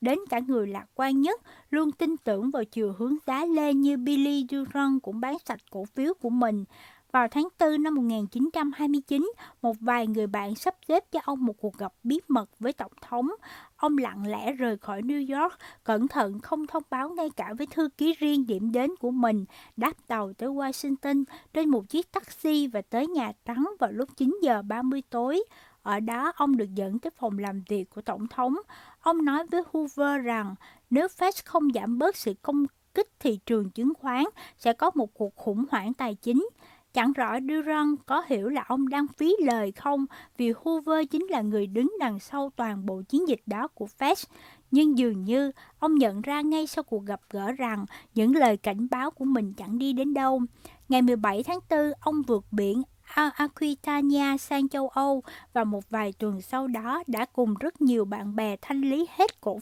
phiếu của mình. Phía sau chiến tuyến, Hội đồng Thống đốc Cục Dự trữ Liên bang cuối cùng đã phải thừa nhận rằng mọi nỗ lực thực hiện những biện pháp trực tiếp của họ đã thất bại. Ngày 8 tháng 8, sau khi thị trường đóng cửa, Ngân hàng Dự trữ Liên bang New York tuyên bố nâng lãi suất từ 5 đến 6%. Một ngày đạo, ngày sau đó, chỉ số Dow Jones giảm tới 15 điểm, sự tụt giảm lớn nhất trong một ngày trong lịch sử của nó. Tuy nhiên, thị trường đột nhiên nhận ra rằng các nhà đầu cơ vẫn kiếm lời lớn, trong khi trả mức lãi suất rất cao trên thị trường cho vay môi giới. Cùng hôm đó, mọi sự sụt giảm đều được bù lại. Ba tuần sau, chỉ số Dow Jones tăng tiếp 30 điểm, như một nhà phê bình mô tả, giữa các nhà đầu tư lúc bấy giờ hình như tồn tại một nỗi lo sợ khiến người ta vẫn trụ lại thị trường. Một chiến dịch âm ỉ tìm ra người chiến thắng, một nỗi sợ hãi rằng mình sẽ bị chế giễu bởi những người vẫn tin tưởng và tiếp tục. Đỉnh điểm của thị trường là vào ngày 14 tháng 8 khi một công ty của Sở Giao dịch Chứng khoán New York, San Palace and Company, tuyên bố đã khai trương dịch vụ liên lạc bằng radio có giọng nói trên tàu xuyên Đại Tây Dương Leader de France. Một vài ngày sau đó, MC Midhang and Company cũng theo bước và mở dịch vụ tương tự trên tàu Berengania và Leviathan. Thậm chí cả châu Âu cũng đang bị cuốn vào sự điên cuồng này. Viscount Rutherme than thở trong một bài báo của mình trên tờ Sunday Historia. Hàng ngày có vài nghìn cổ phiếu được mua tại London, còn ở Paris, Berlin và Amsterdam cũng đang đổ tiền vào New York với tốc độ chóng mặt. Phố Wall đã thực sự tự trở thành một cỗ máy hút tiền khổng lồ, làm khô hạn hết nguồn vốn ở khắp nơi trên thế giới và tạo ra những khoảng trống lớn. Bởi vậy mà lãi suất ngân hàng khắp châu Âu đều tăng cao. Nó là lý do sự sụt giảm vàng đều đặn của ngân hàng Anh. Nó giải thích những chuyến chuyến viếng thăm liên tục của vị thống đốc ngân hàng Montague Norman đến New York và Washington. Vào tháng 7, Norman thực hiện chuyến thăm thứ hai của mình tới Mỹ. Ông đã dành phần lớn thời gian của kỳ nghỉ phép mấy tuần vừa qua với người bạn cũ, bà Marco tại cảng Ba ở Maine, nhưng đồng thời cũng đi gặp Harrison ở New York. Ông trở về thậm chí còn bi quan hơn chuyến đi vào tháng 2. Giờ đây ông đã hoàn toàn bị thuyết phục rằng một cơn chấn động trên thị trường chứng khoán Mỹ là không thể tránh khỏi. Không ai có thể chắc chắn được điều gì có thể ngăn chặn được nó hay nó sẽ xấu đến mức nào. Bong bóng chứng khoán càng kéo dài lâu thì sự đổ vỡ sẽ càng không thể tránh khỏi. Và mặc dù cuối cùng Fed cũng hành động, nhưng họ có đã để lại mọi thứ trở thành quá muộn trong khi nội bộ vẫn chia rẽ sâu sắc. Suốt mùa hè năm 1929, dự trữ vàng của nước Anh bị rò rỉ không ngừng. Đến cuối tháng 7, ngân hàng Anh đã mất gần 100 triệu đô la trong số 800 triệu đô la dự trữ vàng và đến tháng 8 và 9 họ mất tiếp 45 triệu đô la nữa, phần lớn là chảy vào kho của Mỹ. Có những dấu hiệu rõ ràng cho thấy ngân hàng Pháp đã bắt đầu chuyển đổi đồng bảng Anh mà họ đang nắm giữ trở thành vàng. Kể từ năm 1927, dòng tiền chảy vào nước Pháp vẫn không hề suy giảm. Hơn thế nữa, phần lớn chúng trong số chúng giờ đây đã ở dưới dạng vàng chứ không phải là đồng bảng Anh nữa. Đến năm 1929, ngân hàng Pháp đã tích lũy được 1,2 tỷ đô la dự trữ vàng và 1,2 tỷ ngoại hối nữa, và điều này cũng cố đáng kể vị trí của họ trong nền tài chính thế giới. Suốt 2 năm kể từ khi Norman và Macron lần lượt lần đầu tiên bất hòa, nhận ra rằng đã đến lúc mình có đủ quyền lực để tác động mạnh tới tình hình tiền tệ thế giới. Ngân hàng Pháp tỏ ra dè dặt hơn trong việc mua vào đồng bảng Anh. Các vòng đàm phán của kế hoạch John cũng tạo ra một cản trở mới trong mối quan hệ giữa Anh và Pháp. Chịu nhượng bộ với Đức về khoản bồi thường chiến phí, khối đồng minh giờ đây lại mâu thuẫn trong việc các thành viên sẽ phải chia sẻ gánh nặng nợ nần với Mỹ như thế nào. Tháng 6 năm 1929, Anh bước vào bầu cử. Sau 4 năm với lượng người thất nghiệp tăng cao với sự cầm quyền của đảng bảo thủ, chính phủ Tories buộc phải rời nhiệm sở để đảng lao động thiểu số lên nắm quyền. Tại Bộ Tài chính, Churchill bị thay thế bởi Philip Snowden, người từ lâu vẫn kiên quyết phản đối Pháp về chính sách về bồi thường chiến tranh của nước này tại một hội nghị được tổ chức ở Hague vào tháng 8 năm 1929 để bàn đến các vấn đề chi tiết trong kế hoạch Young. Ông đã tranh luận căng thẳng với Bộ trưởng Tài chính Pháp Henry Scherin, trong đó vì ông diễn tả lập luận của đồng sự Pháp của mình là khôi hài và lố bịch. Cụm từ dịch sang tiếng Pháp lại có một hàm nghĩa khó chịu hơn nhiều, ám chỉ sự ngu dốt và thiếu thiện chí. Như nhà lịch sử kinh tế Charles Kinderberger đã, đã nói, cụm từ tiếng Anh có nghĩa như thế thế có thể được sử dụng ở Hạ viện Mỹ, nhưng cụm từ tiếng Pháp có nghĩa tương đương thì không được Pháp dùng tại Quốc hội Pháp. Sharon là một người đàn ông béo tốt và dễ bị kích động. Vùng ngực ngoại cỡ luôn khiến ông trở thành nạn nhân dai dẳng của các trò đùa và bởi thế ông trở nên nhạy cảm khác thường. Ông cảm thấy bị Snowden xúc phạm nên đã phái các cấp phó của mình đến để yêu cầu một lời xin lỗi. Người Pháp chỉ đơn thuần muốn tự giải thoát chính mình khỏi những cuộc cãi vã tay đôi. Mặc dù cuối cùng Seren cũng được thuyết phục quay lại bàn đàm phán, nhưng quan hệ giữa Anh và Pháp đã trở nên hết sức căng thẳng. Tại một cuộc họp cũng trong lần đàm phán đó, người ta đã đồn rằng Pierre Kesney của ngân hàng Pháp đã đe dọa rằng Pháp sẽ chuyển toàn bộ đồng bảng Anh mà mình đang nắm giữ thành vàng, trừ khi người Anh thừa nhận mình đã sai. Mặc dù chưa có bằng chứng cụ thể nào, nhưng đó rõ ràng không chỉ là một lời đe, đe dọa và vàng của nước Anh vẫn đang tiếp tục bị tấn công. Ngày 19 tháng 8, tạp chí Times đã đăng trên trang nhất câu chuyện của Norman và gọi ông là hiệp sĩ bảo vệ vàng. Bài báo mô tả cuộc chiến vô hình tranh giành vàng đang diễn ra như thế nào ở châu Âu. Cuối tháng 8, khi dự trữ vàng của Anh trở mới về mức thấp như sau chiến tranh, Norman cảnh báo những người đồng sự của mình ở nước ngoài rằng cần phải thay đổi điều gì đó, nếu không phần lớn châu Âu, trong đó có cả Anh sẽ cạn kiệt hết vàng và họ sẽ phải chuẩn bị cho một sự đổ vỡ. Trong khi đó thì một cơn đại hồng thủy khác lại đang bắt đầu tấn công nền kinh tế thế giới. Chương 17 quét sạch sự xoa xa đọa năm 1929 đến năm 1930. Nếu sự ngu dốt đã kéo chúng ta vào mớ hỗn độn này, thì tại sao nó lại không thể kéo chúng ta ra? Will Roger Có một câu ngạn ngữ cổ của các nhà buôn chứng khoán rằng không ai rung chuông trên đỉnh thị trường. Nhưng khi phố Wall hoạt động trở lại vào ngày thứ ba, Ngày 3 tháng 9 sau kỳ nghỉ lễ lao động, một vài người đã nghĩ rằng đây có lẽ là kết thúc của thị trường giá lên. Kỳ nghỉ cuối tuần nóng nực khác thường và chuyến trở về từ các bãi biển không mấy suôn sẻ bởi đường tắt khủng khiếp và tàu hỏa bị hoãn dài tại các ga tắc nghẽn trên đại lộ New Jersey quá tệ hại đến mức hàng ngàn người đã phải bỏ xe lại và trở về nhà ở Manhattan bằng tàu điện. Sau mùa hè đó, ngoài chuỗi lạc quan đến bình thản của tờ Wall Street Journal và những nhận xét đen tối về điềm gỡ và mối nghi ngại đến từ ngài Alexander Dananoyes, người phụ trách mục tài chính của tờ New York Times, những người đánh giá thị trường trong ngành ngân hàng còn có thêm cơ sở từ một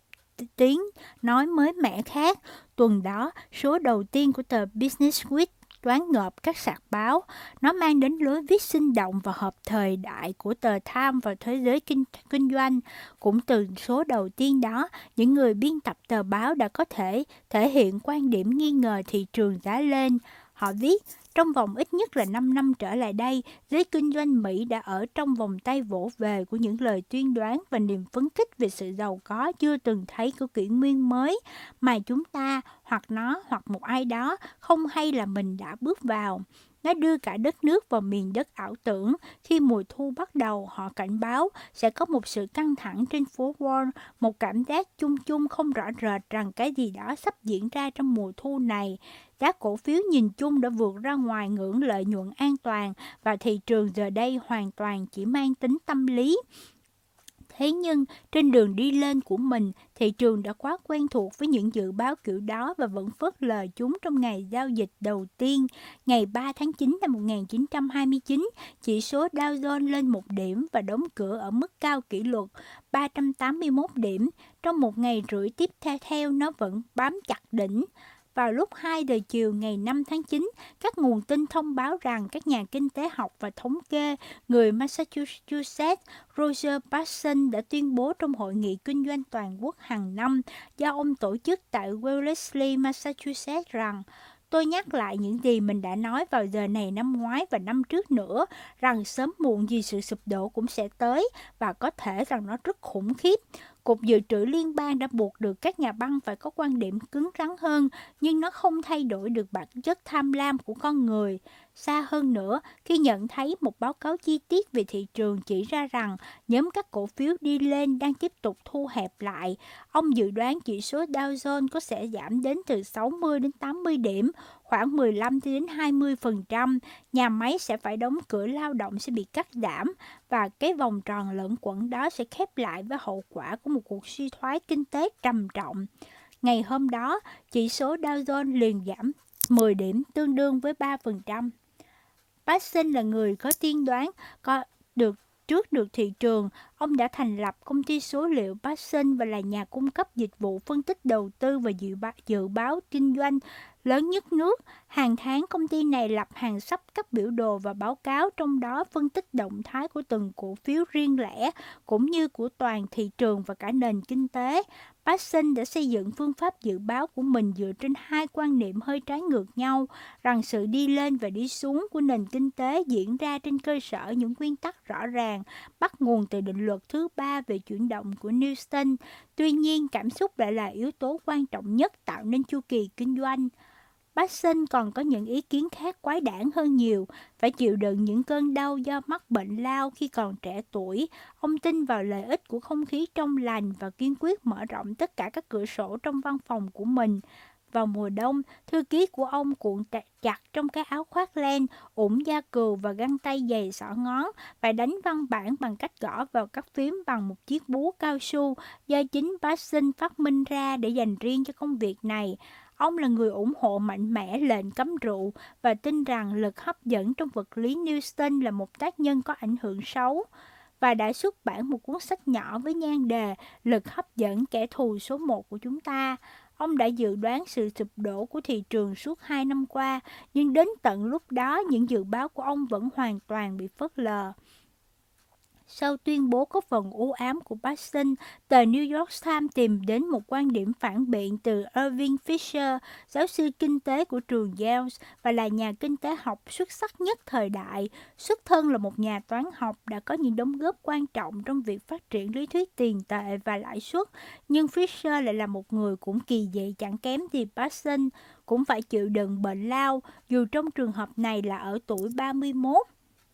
Ông không ông khỏi được là nhờ có viện điều dưỡng và quyết tâm ăn chay thường xuyên. Ông còn phải chịu đựng chứng mất ngủ kinh niên và để chống chọi với nó, ông đã thiết kế một chiếc máy kỳ lạ, treo nó lên giường của mình và cố tự thuyết phục mình là nó sẽ giúp ông ngủ được. Ông cũng là một trong những người khởi xướng học thuyết sinh sản có chọn lọc và là thư ký của Hội ưu sinh Mỹ. Ông tin rằng sự yếu đuối về thể chất bắt nguồn từ nhiễm trùng chân răng và ruột và giống như Paxton, ông là người ủng hộ nhiệt thành lệnh cấm rượu. Đến năm 1929, ông thậm chí còn viết hai cuốn sách về các lợi ích kinh tế của lệnh cấm này. Thêm lần nữa, giống với Paxson, ông là người rất giàu có. Ông đã phát minh ra máy lưu trữ phiếu làm một lục, tiền thân của chiếc Rodolex ngày nay. Ông, ông đã kiếm được vài triệu đô la nhờ bán nó cho Remington Rand vào năm 1925. Đến năm 1929, ông có khoảng 10 triệu đô la, tất cả đều đổ vào chứng khoán. Mở đầu nhận xét của mình bằng việc thừa nhận, không ai trong chúng ta là không thể thất bại. Giáo sư Fisher tuyên bố giá cổ phiếu không phải là quá cao và phố Wall sẽ không phải trải qua bất cứ kỳ điều gì tương tự như một sự sụp đổ là một nhà nghiên cứu thị trường xuất sắc, đánh giá của ông dựa trên giả định rằng tương lai là vào quá khứ là không sẽ không có nhiều sự khác biệt, rằng lợi nhuận sẽ tiếp tục tăng lên ở mức trên 10% giống như trong suốt 5 năm trước đó. Đó là ví dụ cho thấy người ta đã sai lầm đến như thế nào khi đặt quá nhiều niềm tin vào khả năng đánh giá thị trường của các nhà toán học với những mô hình thô sơ và còn thiếu sót của họ. Sử dụng các kỹ thuật thông thường và đơn giản để đánh giá tài sản như cách Paxson vẫn làm. Ví dụ, ấn định rằng giá cổ phiếu phải lên xuống theo cổ tức, cho thấy rằng cổ phiếu đã bị định giá cao hơn giá trị thật từ 30 đến 40%. Mặc dù thị trường ban đầu giảm điểm rõ rệt vào ngày Paxson đưa ra dự đoán của mình, nhưng trong ngày tiếp theo, thị trường lại bật lên sau khi có chiều hướng ngã về phía những lời đường mật của Fisher hơn là vị thuốc đắng của Paxson. Paxson, nhà tiên tri của sự thất bại như cái cách người ta gọi ông lúc bấy giờ, bị chế giễu trên khắp phố Wall, thậm chí tờ Business Week còn nhạo báng ông vì cái gọi là hội chứng Paxson. Suốt tháng 9, hai kẻ lập dị đến từ New England, Paxson và Fisher giành được nhau quyết định khuynh hướng của thị trường. Cứ khi nào một người lên tiếng là người kia lập tức phản biện lại ngay trên mặt báo. Cơ quan Nghiên cứu Kinh tế Quốc tế, một tổ chức phi lợi nhuận thành lập năm 1920, nơi chính thức ghi chép lại các chu kỳ kinh doanh tại Mỹ, đã tuyên bố sau đó nhiều hàng tháng rằng suy thoái đã bắt đầu diễn ra vào tháng 8, nhưng cho đến tháng 9 vẫn không ai hay biết gì về nó cả. Có những dấu hiệu lẻ tẻ của suy thoái kinh tế, đặc biệt là trong một vài ngành nhạy cảm hơn với lãi suất, doanh số bán ô tô đã không còn ở mức đỉnh, còn ngành xây dựng thì trì trệ suốt cả năm. Nhưng phần lớn các chỉ số ngắn hạn, ví dụ như sản lượng thép hay vận tải đường sắt lại vẫn tốt lạ thường. Đến giữa tháng, thị trường lại trở lại mức rất cao và dự đoán của Paxson về sự dụp, chụp đổ đã hoàn toàn mất tính thuyết phục. Các chỉ số ở phạm vi rộng hơn thậm chí còn lập những kỷ lục mới. Ví dụ, thước đo được sử dụng rộng rãi nhất của thị trường, chỉ số chứng khoán New York đã đạt kỷ luật mọi thời đại vào ngày 19 tháng 9, mặc dù cho tới lúc đó chỉ số Dow Jones đã không trở lại được mức đỉnh 381 điểm nữa. Thậm chí, Alexander Dananois của New York Times, người vẫn thường có thái độ rất tiêu cực, cũng tỏ ra nghi ngờ dự đoán về sự sụp đổ của thị trường. Có lẽ không có gì đáng ngạc nhiên là quan điểm về sự sụp đổ khủng khiếp đến mức tê liệt chẳng còn mấy người tin theo. Ông viết, sau cùng, khác hẳn những thời kỳ trước đây, nước Mỹ giờ đã có sức mạnh và các nguồn lực dự phòng của Cục Dự trữ Liên bang. Trong khi đó, thị trường cũng được bảo vệ chống lại những chấn động giống như ở những thời kỳ hỗn loạn trước đây bởi lượng vàng tích trụy tích lũy được. Những đợt khủng hoảng trước đây đều được châm ngòi bởi một cú sốc nào đó, ít liên quan nhưng lại kích động tâm lý bày đàn. Cuộc khủng hoảng năm 1873 bị phủ bóng đen bởi sự phá sản của công ty J. Cook. Năm 1893 là sự thất bại của công ty National Corda, trong khi năm 1907 là sự sụp đổ của công ty Snickerbocker Trust. Noes rất ngạc, rất thoải mái và với thực tế là không có sự kiện nào tương tự có thể sẽ xảy đến trong ngắn hạn, ngay cả là với một khả năng rất mơ hồ. Ông đã phát biểu quá sớm. Vào thứ Sáu ngày 19 tháng 9, đế chế của nhà tài phiệt Anh Clarence Harris bất ngờ sụp đổ, bỏ lại các nhà đầu tư với thiệt hại lên đến gần 70 triệu đô la. Harry, con trai của nhà buôn lụa Do Thái giàu có, đã từng học tại trường dòng Thánh Paul ở London, liền sau đó tiếp quản việc kinh doanh của cha mình và đến năm 25 tuổi thì phá sản. Tuy nhiên, đến năm 35 tuổi, ông ta lại trở nên giàu có và khôi phục lại tài sản của mình bằng việc đầu cơ các cổ phiếu ngành dầu mỏ và phát triển các tập đoàn công nghiệp lớn trong trào lưu sát nhập bùng nổ thời hậu chiến. Trong suốt những năm 1920, sự nghiệp kinh doanh của ông lên xuống thất thường với một vài thành công xuất sắc cùng những thất bại đau đớn tương đương. Cho đến năm cuối thập kỷ, ông đã nhúng tay vào hầu hết các ngóc ngách của nền kinh tế Anh. Ông kiếm được cả gia tài nhờ gây dựng một tập đoàn bán lẻ mang tên Crabberry Trust, sau đó bán nó cho chuỗi cửa hàng Debenham. Ông là người đạo diễn vụ sát nhập của công ty Sebus London thành công ty General Omnibus. Ông cũng điều hành một công ty môi giới chứng khoán chuyên về các loại trái phiếu địa phương và đứng đầu một loạt các quỹ, các quỹ ủy thác đầu tư cấu kết chặt chẽ với nhau làm khuynh đảo thị trường. Công ty mới nhất của ông là Photomanin Parents Company, quản lý một chuỗi các cửa hàng ảnh trên toàn quốc và công ty liên doanh máy tự động sở hữu các máy bán hàng tự động tại các ga đường sắt. Với dáng người nhỏ bé và nước da xanh xao, bộ râu quai nón cắt rất sát, Harry là một kẻ khoa trương cầu kỳ đến nỗi người ta đồn rằng đế giày của ông cũng được đánh bóng lộn. Ông sống tại một ngôi nhà được trang trí lòe loẹt cầu kỳ trên đường Parkland và vẫn thường tổ chức các bữa tiệc xa hoa quanh bể bơi tại đây. Ông có một cơ số ngựa đua giải trí tại ngôi nhà theo kiểu đồng quê của mình ở Sussex và sở hữu chiếc du thuyền lớn nhất ở Anh với đội thủy thủ gồm 40 người. Chẳng cần phải nói cũng biết, ông không được xã hội truyền thống Anh ưa thích bởi phong cách ngông cuồng, thiếu tế nhị kiểu Hollywood của mình. Giới tài chính trong thành phố luôn giữ một khoảng cách thận trọng với Hartree. Morgan Greenfield viết cho các cộng sự của mình ở tập đoàn Morgan rằng Ngài Hartree rất thông minh, một hoặc hai người mà chúng tôi biết đã có mối quan hệ làm ăn với ông luôn nói với tôi rằng họ không có gì chống lại ông cả. Nhưng ông tiếp liền trong thư, Tuy nhiên, ông ta là một người Do Thái, sự có mặt của ông ta ở London sẽ chẳng đem lại điều gì hay ho cả đâu. Tuy vậy mà với khối tài sản kết xù không giấu giếm, Hatri vẫn có thể thuyết phục những nhân vật tầm cỡ trong vương quốc cùng làm ăn với mình. Ví dụ như hầu tước Winchester, người có mối liên hệ họ hàng với vua Henry thứ 8, và là người có địa vị lâu đời nhất ở nước Anh, là chủ tịch của một trong số các công ty của Hartree, hơn nữa cũng chẳng có ai nghi ngờ gì về tình hình tài chính của ông cả. Năm 1929, với những kế hoạch quy mô nhằm thâu tóm ngành thép của Anh, ông đã có được nhà máy sản xuất thép lớn United Steel Limited bằng 40 triệu đô la theo phương thức mà chúng ta ngày nay gọi là dùng đòn bẩy tài chính. Đến tháng 6 năm đó, các ngân hàng của ông rút lại vốn vào phút cuối. Ông đã phải dành vài tuần sau đó để săn lùng tiền mặt, thậm chí đã tiếp xúc với cả Montagu Norman của ngân hàng Anh nhờ trợ giúp.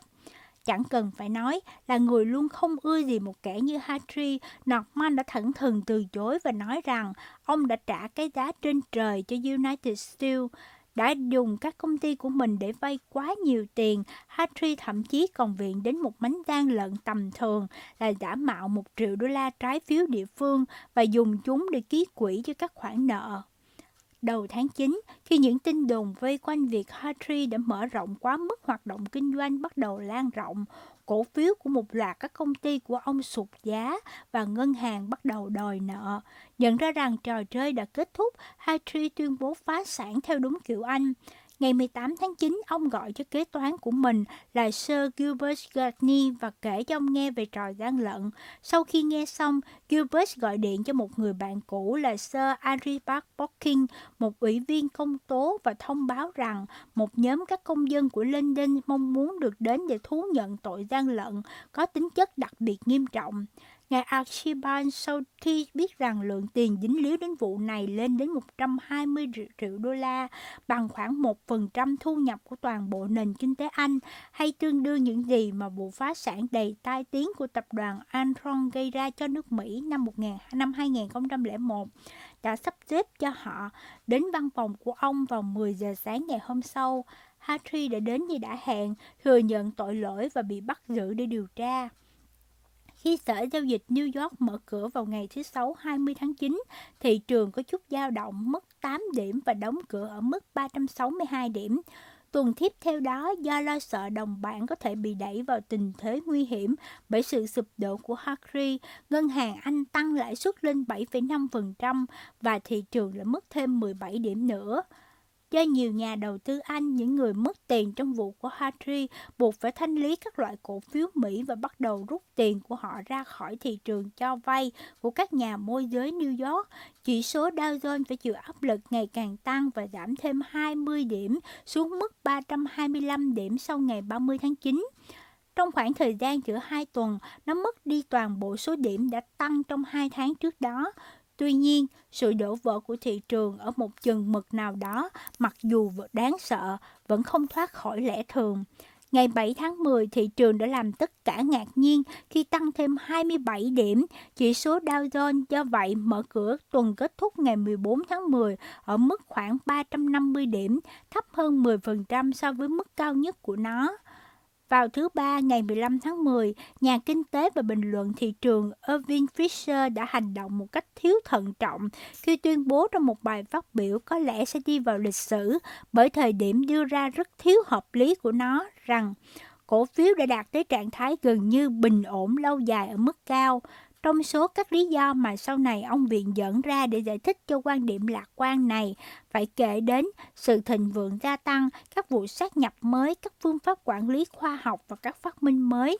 Và cuối cùng, Fisher vẫn cứ là Fisher, không thể không thêm vào đó những lợi ích của lệnh cấm rượu thị trường lại sụt giảm thêm lần nữa, mất thêm 20 điểm trong tuần sau đó và 18 điểm trong 30, 13 ngày của tuần kế tiếp. Giờ đây nó quay lại mức 305 điểm, mất tới 20% giá trị kể từ mức đỉnh hồi tháng 9. Tuy vậy, dường như vẫn chưa có lý do thật sự để lo sợ.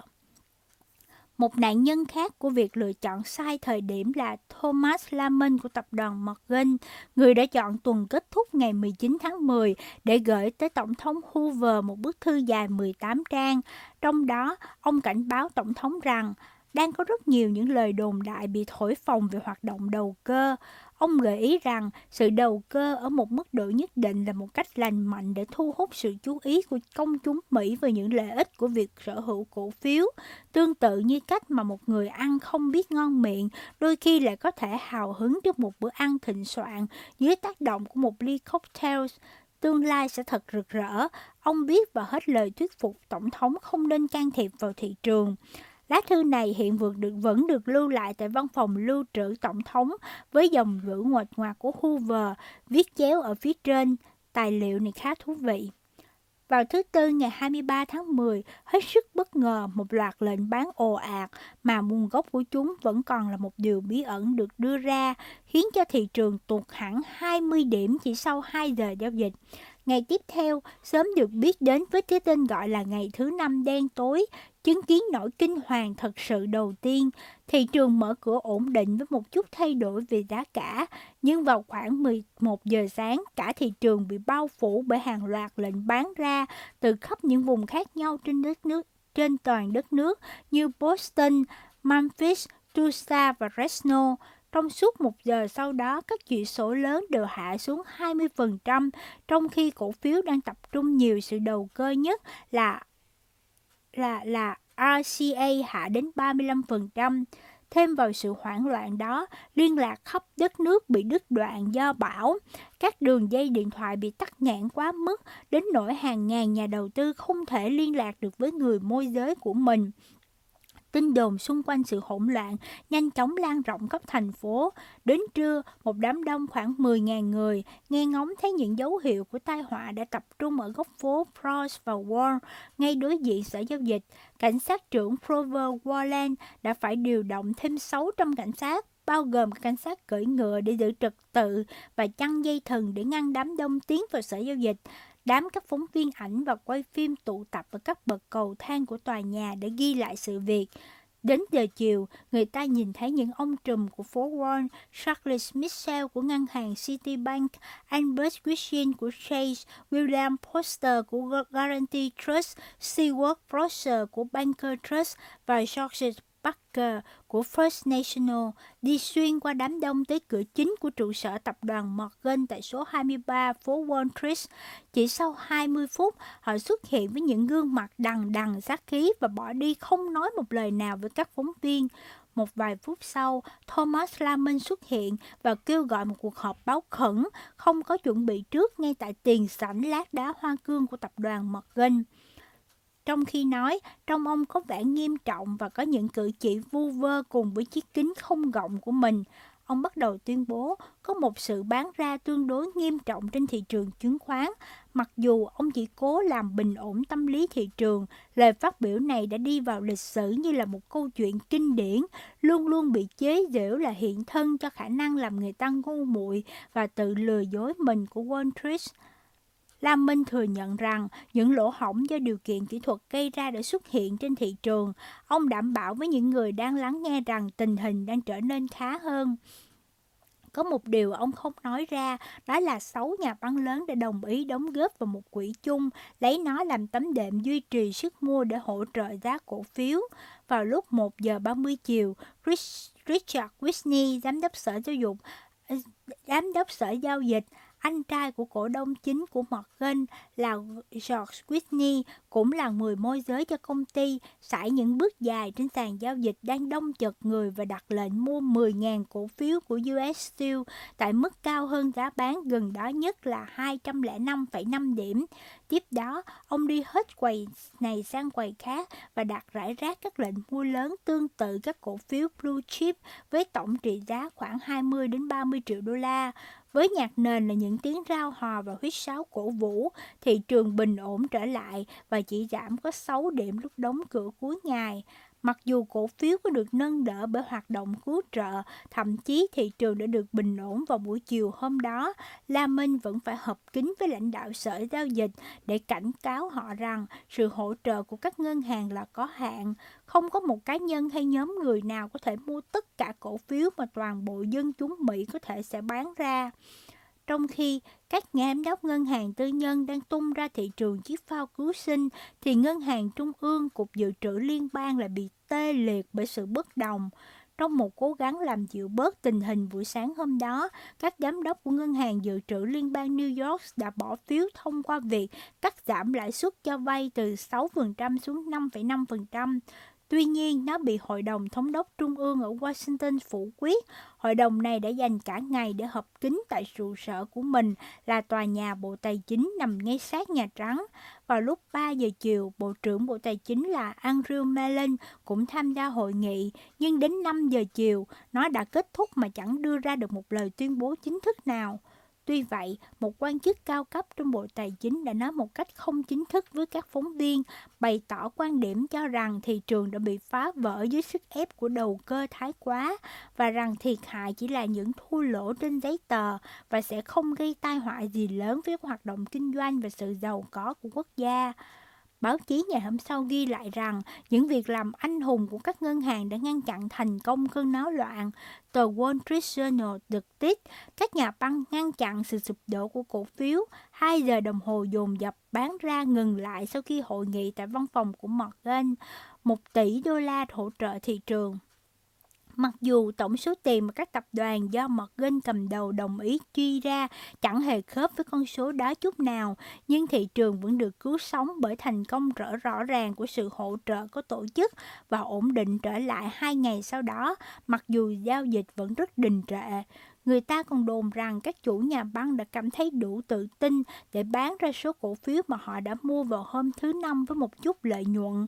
Nhưng cuối ngày thứ bảy, thị trường lại quay đầu lao xuống, làn sóng bán tháo thứ hai lại dậy lên vào thứ hai ngày 28 tháng 10, ngày thứ hai đen tối. Nó đến từ mọi phía, những nhà đầu tư cá nhân đã nản lòng, những người điều hành các quỹ đầu tư buộc phải thanh lý cổ phiếu để bảo toàn vốn, những người châu Âu bỏ cuộc vì không chịu được thua lỗ, các nhà đầu cơ buộc phải thanh lý danh mục đầu tư do yêu cầu của ngân hàng, các ngân hàng bán phá giá các tài sản ký quỹ, các nhà đầu tư vốn chỉ mua chứng khoán bởi họ thấy giá đang lên, giờ lại bán ra khi thấy giá đi xuống. Đến cuối ngày, 9 triệu cổ phiếu được đối đổi chủ và chỉ số Dow Jones giảm 40 điểm, tương đương gần 40%, sự sụt giảm lớn nhất của thị trường trong vòng một ngày. 14 tỷ đô la bị rút khỏi thị trường chứng khoán Mỹ. Các phóng viên nhớ lại rằng nhiều lần trước đây trong lịch sử, hệ thống ngân hàng Mỹ được cứu sống từ văn phòng của công ty Morgan đã tụ tập trước số 23 Wall Street lúc 1 giờ 10 phút chiều. Người ta nhìn thấy Michelle của National City Bank bước vào tòa nhà, thị trường lập tức bình ổn trở lại. Nhưng lần này không có dấu hiệu nào của các ông chủ nhà băng khác hay bằng chứng của một sự hỗ trợ của tổ chức. Sau đó, người ta mới vỡ lẽ ra rằng chính bản thân Michelle cũng không gánh nổi khoản trợ giúp mình đã bỏ ra nữa và bởi thiếu tiền mặt nghiêm trọng, ông buộc phải đàm phán một khoản nợ cho cá nhân mình. Báo chí đã quá phấn khích bởi những sự ra vào dễ nhận thấy của các chủ ngân hàng. Ở số 23 Wall Street đến nỗi không nhận ra rằng địa chỉ tập trung quyền lực thực sự giờ đây không còn nằm ở văn phòng của Morgan nữa, mà đã dịch chuyển thêm ba tòa nhà về phía Bắc đến văn phòng của Ngân hàng Dự trữ Liên bang New York tại số 33 phố Liberty, Liberty. Người hùng của ngày hôm đó không phải là một trong số các chủ nhà băng vẫn ra vào văn phòng của Morgan như con thoi, mà là George Harrison của Ngân hàng Dự trữ Liên bang New York.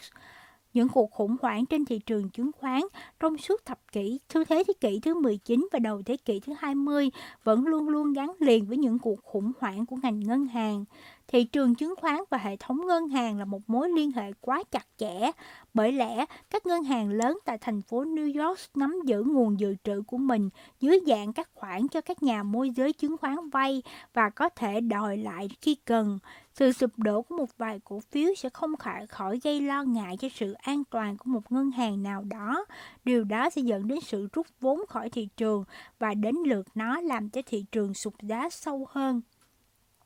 Fed được thành lập một phần là để phá vỡ những mối liên hệ đó và Harrison rất kiên quyết ngăn chặn không cho sự suy thoái trên thị trường chứng khoán, lan rộng thành một cuộc khủng hoảng tài chính toàn diện. Ông dành cả ngày để liên lạc chặt chẽ với những người đứng đầu các ngân hàng lớn. Các ngân hàng đồng thời là trung tâm tài chính của cả nước này đang phải đương đầu với sự tấn công có khả năng đe dọa đến sự sống còn của họ. Rất nhiều nhà buôn lớn trên phố Wall, đặc biệt là các nhà quản lý quỹ chung, đang nắm giữ một lượng cổ phiếu khổng lồ của thị trường nhờ đi vay nợ của các công ty môi giới chứng khoán trong một vài Trường hợp khoản vay lên đến 50 triệu đô la, một số các công ty này lại vay tiền từ ngân hàng. Sự nguy hiểm là ở chỗ khi thị trường đi xuống, các nhà môi giới do lo sợ không thể trả được nợ, buộc phải bán phá giá các cổ phiếu mà họ đang nắm giữ như là tài sản ký quỹ của các nhà đầu tư. Điều này gây ra sự sụt giảm mạnh hơn nữa trên thị trường và mở rộng cái vòng lẫn quẩn của sự bán tháo chứng khoán bị Hội đồng Thống đốc Liên bang từ chối hôm thứ Năm tuần trước. Lần này Harrison quyết định nắm mọi việc trong tay mình. Đêm đó, các chủ nhà băng trên phố Wall được mời tới dự buổi tối để tưởng nhớ Winston Churchill tại ngôi nhà trên đại lộ số 5 của Bernard Baruch. Bất chấp các sự kiện trong ngày, các nhà tài phiệt đều nhất trí rằng cổ phiếu hiện giờ đang bị đánh giá thấp hơn giá trị. Michel thậm chí còn cố pha trò khi trong lúc nâng cốc vì những khách mời đến từ nước Anh, ông đã gọi họ là những người bạn và những nhà triệu phú xưa cũ. Trên phố Wall, ánh đèn từ những tòa nhà trọc trời chiếu rọi màn đêm trong những giờ đầu tiên của ngày mới, khi những người kế toán và thư ký vẫn cố gắng kiểm lại những ghi chép của mình sau một ngày giao dịch chưa từng thấy trước đây. Trong khi đó, tại văn phòng của Fed trên phố Liberty, Harrison và các nhân viên của mình đang xây dựng một kế hoạch nhằm bơm một lượng tiền mặt lớn vào hệ thống ngân hàng bằng cách mua lại các công trái nhà nước. May mắn thay, không có thời gian để tham vấn hội đồng thống đốc ở Washington. Ông chỉ kịp gặp gỡ hai trong số họ vào lúc 3 giờ sáng để có được sự chấp thuận. Sáng sớm ngày hôm sau, thậm chí trước khi cả thị trường mở cửa, Ngân hàng Dự trữ Liên bang New York đã bơm vào đó 50 triệu đô la. Ngày hôm đó có vẻ hơi vô cớ đã bị đặt đặt tên là ngày thứ ba đen tối, các lệnh bán ra vẫn không ngớt đi. Đám đông cả 10.000 người hôm đó tụ tập một lần nữa trong nỗi sợ hãi đến nín lặng, nhận thức rõ rằng họ đang góp phần làm nên lịch sử và rằng họ sẽ không bao giờ được chứng kiến lại những cảnh tượng như thế nữa. Các phóng viên New York Times mô tả phố Wall buổi sáng hôm đó giống như con phố của niềm hy vọng đã tắt, của nỗi sợ hãi đến câm lặng và của sự thôi miên đến tê liệt. Churchill chọn ngày đó để tới thăm sở giao dịch và được mời vào trong để chứng kiến cảnh tượng. Mặc dù ông đã đầu tư rất nhiều vào thị trường và đã mất trên 50.000 đô la, phần lớn số tiền tiết kiệm của mình, nhưng trong khi thị trường đang tan rã, ông vẫn rất bình thản trước sự thay đổi trong tài sản của mình. Nhìn vào cảnh tượng như thế, không ai có thể nghi ngờ rằng thảm họa tài chính này, dù lớn đến đâu, gây thiệt hại cho nhiều người đến đâu, cũng chỉ là một thời kỳ lịch sử ngắn ngủi sắp trôi qua. Cảnh sát trưởng Walan Wallen tự mình theo dõi sát sao thị trường và khi nhận thấy giá cổ phiếu lại sụt giảm, ông đã điều động thêm một đội cảnh sát nữa vào khu trung tâm, nơi đó trông giống như một thành phố bị bao vây vậy. Các chủ tịch ngân hàng lớn đã hội họp tới hai lần vào ngày hôm đó. Lam Minh đưa ra lời phát biểu kém tự tin hơn nhiều trong buổi họp báo tiếp theo của mình. Ông nói với các phóng viên rằng mục tiêu của họ không phải là hỗ trợ giá mà là duy trì một thị trường có trật tự. Đến cuối ngày, sau khi hơn 16 triệu cổ phiếu được sang tay đổi chủ và chỉ số Dow Jones giảm xuống 80 điểm, lúc này nó đã giảm 180 điểm, gần 50% giá trị trong vòng chưa đầy 6 tuần. Dường như các lệnh bán ra đã bảo hòa, trong 15 phút giao dịch cuối cùng, thị trường có sự hồi phục mạnh mẽ tới 40 điểm. Suốt ngày hôm đó, Ngân hàng Dự trữ Liên bang New York bơm thêm vào thị trường 65 triệu đô la nữa. Hội đồng Thống đốc Liên bang, đặc biệt là Roy Young, vô cùng tức giận sau khi biết được hành động độc lập và sáng kiến của Harrison. Việc ông ông không hỏi xin sự chấp thuận của Washington trước là sự vi phạm các quy, quy trình đã được thiết lập từ trước. Đáp lại sự quở trách của John, Harrison phản công lại bằng cách chưa từng có trường hợp nào khẩn cấp như vậy, rằng thế giới đang nguy cấp và những hành động của ông đã được làm và không thể không làm. Hội đồng thống đốc đã cố gắng thông qua một điều luật cấm không cho ngân hàng dự trữ liên bang New York thực hiện hoạt động rót tiền mặt nào nữa. Tuy nhiên, câu hỏi liệu nó có đủ thẩm quyền pháp lý để làm vậy hay không lại dấy lên. Những ngày tiếp theo chứng kiến một cuộc tranh luận về quyền hạn pháp lý chính xác của Hội đồng Thống đốc Liên bang và Ngân hàng Dự trữ Liên bang New York. Harrison cuối cùng đã phải đề nghị tạm hoãn những tranh luận quan liêu về quyền lực và thủ tục cho đến khi cuộc khủng hoảng qua đi, đồng thời đồng ý sẽ không hành động đơn phương, miễn là hội đồng cho phép ông mua thêm 200 triệu đô la công trái chính phủ nữa. Sự dàn xếp cho phép ông dùng tiền của cả hệ thống dự trữ liên bang, chứ không phải chỉ có một mình ngân hàng dự trữ liên bang New York. Tối đó, một nhóm đông hơn các chủ nhà băng là một lần nữa hội họp ở thư viện của nhà Jack Morgan ở đại lộ Madison và phố 35, nơi diễn ra sự giải cứu hệ thống ngân hàng New York huyền thoại của cha ông vào năm 1907. Trong số những người tham dự có George Harrison, với thị trường đang rơi tự do, tất cả những ai đã đổ tiền vào thị trường cho vay của các nhà môi giới, các công ty dư thừa tiền mặt, những nước ngoài bị người nước ngoài bị hấp dẫn bởi lợi suất cao và các ngân hàng nhỏ khắp cả nước đều đang đổ xô nhau để tìm đường ra. Chỉ trong có mấy ngày kể từ ngày thứ năm đen tối, trên 2 tỷ đô la, khoảng 1 phần tư các khoản vay của các nhà môi giới chứng khoán đã và đang bị rút ra khỏi thị trường. Điều này càng làm tăng thêm hiện tượng bán ra hàng loạt cũng như giành giật tiền mặt, đe dọa làm lung lay toàn bộ cấu trúc tài chính của các công ty môi giới chứng khoán và ngân hàng trên phố Wall nhằm ngăn chặn trước cơn bão lửa trên thị trường, trong đó tất cả mọi người đều cố gắng thoát ra cửa. Một vài chủ ngân hàng đã đề nghị đóng cửa sở giao dịch, giống như những gì đã diễn ra khi chiến tranh bùng nổ vào năm 1914. Cuộc họp kéo dài đến 2 giờ chiều. Harrison tỏ ra rất cứng rắn. Ông nói với mọi người đang có mặt, thị trường phải mở cửa với bất cứ giá nào. Đóng cửa thị trường sẽ không giải quyết được vấn đề mà chỉ trì hoãn nó và ngăn chặn giao dịch sẽ chỉ kéo dài sự việc và sức ép của nó sẽ tạo ra nhiều vụ phá sản hơn. Thay vào đó, ông đề nghị các ngân hàng tại New York tiếp nhận một phần lớn các khoản nợ từ những ai đang cố gắng thoát khỏi thị trường. Bằng cách từng bước đối mặt với sóng gió, họ sẽ ngăn chặn dần sự bán ra ào ạt và một cuộc sụp đổ hoàn toàn. Ông khẳng định lại với các chủ nhà băng rằng tôi sẵn sàng cung cấp tất cả các quỹ dự phòng nếu cần thiết. Suốt vài ngày sau đó, khi Fed thực hiện những gì đã hứa, các ngân hàng ở New York đã mua khoảng 1 tỷ đô la các khoản nợ của các nhà môi giới chứng khoán. Việc làm này tuy không được gặp tập đoàn Morgan công khai thừa nhận, nhưng không mấy ai nghi ngờ là đã bằng hành động nhanh chóng và quyết đoán của mình, Harrison đã không chỉ ngăn chặn sự đổ vỡ tồi tệ hơn của thị trường chứng khoán, mà còn ngăn chặn trước một cuộc khủng hoảng trong cả hệ thống ngân hàng. Mặc dù cuộc khủng hoảng của năm 1929 chỉ là một trong số 11 cơn hoảng loạn mà thị trường đã hứng chịu kể từ ngày thứ Sáu đen tối năm 1869 và là một cuộc khủng hoảng nghiêm trọng nhất. Nó là sự sụp đổ đầu tiên diễn ra mà không có sự thất bại của công ty hay ngân hàng nào. Thị trường còn lên điểm trong mấy ngày cuối tháng 10, nhưng sau đó nó sụt giảm trở lại, quay về mức thấp của ngày thứ ba đen tối 13 tháng 11.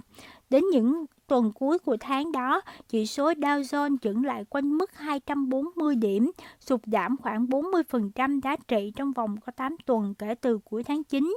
Bong bóng bắt đầu từ đầu năm 1928 đã kéo dài được hơn một năm rưỡi. Tất cả các chỉ số đều cho thấy hệ quả của cuộc khủng hoảng này là nó đã làm xẹp tất cả các bong bóng và kéo thị trường trở lại gần giá trị thật.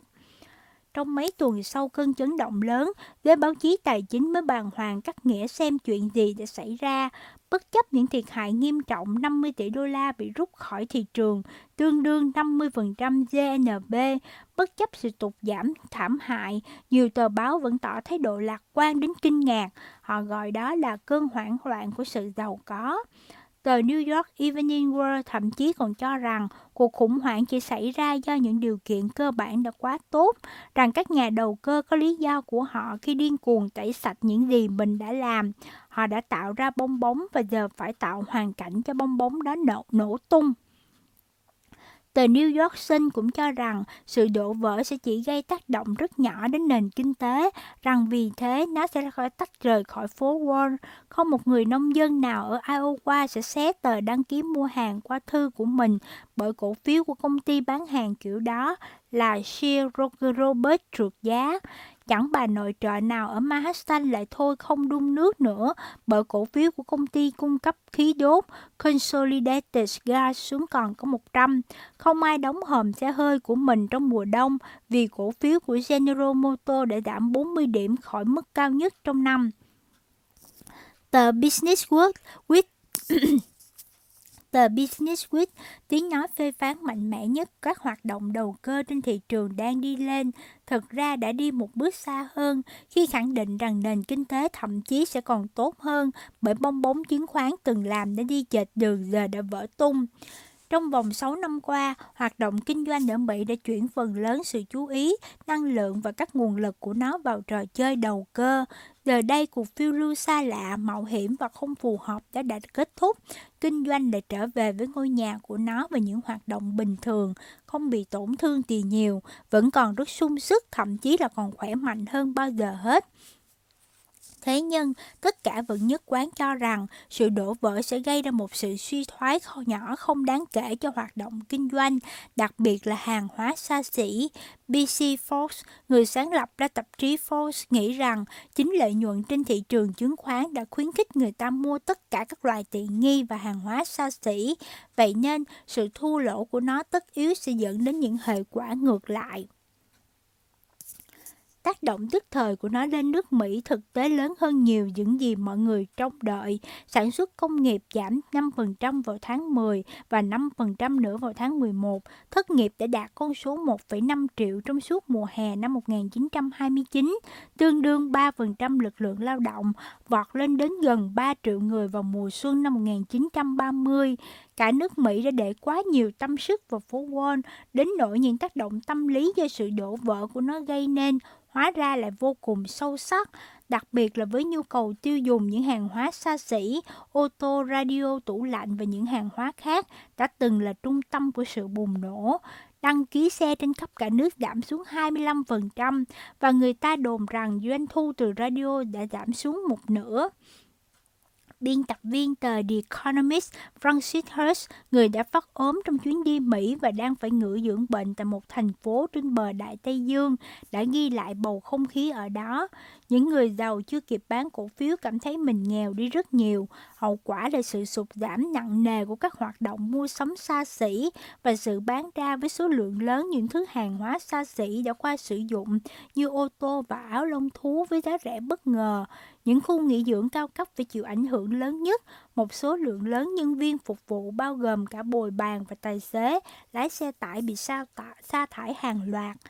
Ngay sau cơn hoảng loạn, Tổng thống Hoover, người rất ưa thích các trường hợp khẩn cấp đã bắt tay vào hành động. Ông là một trong những tổng thống làm việc chăm chỉ nhất trong lịch sử, có mặt tại bàn làm việc từ 8 giờ 30 sáng và vẫn nán lại đến rạng sáng ngày hôm sau. Trong vòng một tháng, chính quyền của nước nước ông đã thúc đẩy mở rộng xây dựng các công trình công cộng và đưa đề nghị lên quốc hội giảm 1% thuế thu nhập. Tuy nhiên, chính phủ liên bang vẫn còn nhỏ bé, tổng chỉ tiêu tổng tổng chi tiêu chỉ có 2,5 tỷ đô la, tương đương 2,5% GDP và hiệu quả của những biện pháp tài chính này chỉ nhằm bơm vài triệu đô la, ít hơn một nửa của 1% GDP vào nền kinh tế. Hoover do vậy buộc phải đóng vai trò người lạc quan đi đầu. Không may thay, đó không phải là vai diễn phù hợp dành cho ông. Nhút nhát, cứng đầu và hay do dự, ông không được thoải mái cho lắm trước mọi người và bị vây quanh bởi những toàn kẻ ba phải. Theo William Allen White, trong lúc nào ông lúc nào cũng ủ dột, một người bi quan bẩm sinh luôn nhìn thấy mặt u ám của mọi tình huống. Theo tạp chí Nation, thì do không thể truyền niềm tin hay sự lạc quan đến mọi người, ông đành cố lên gợi lên sự thịnh vượng giàu có bằng cách viện dẫn để chứng minh rằng mọi thứ đang trở nên tốt đẹp hơn.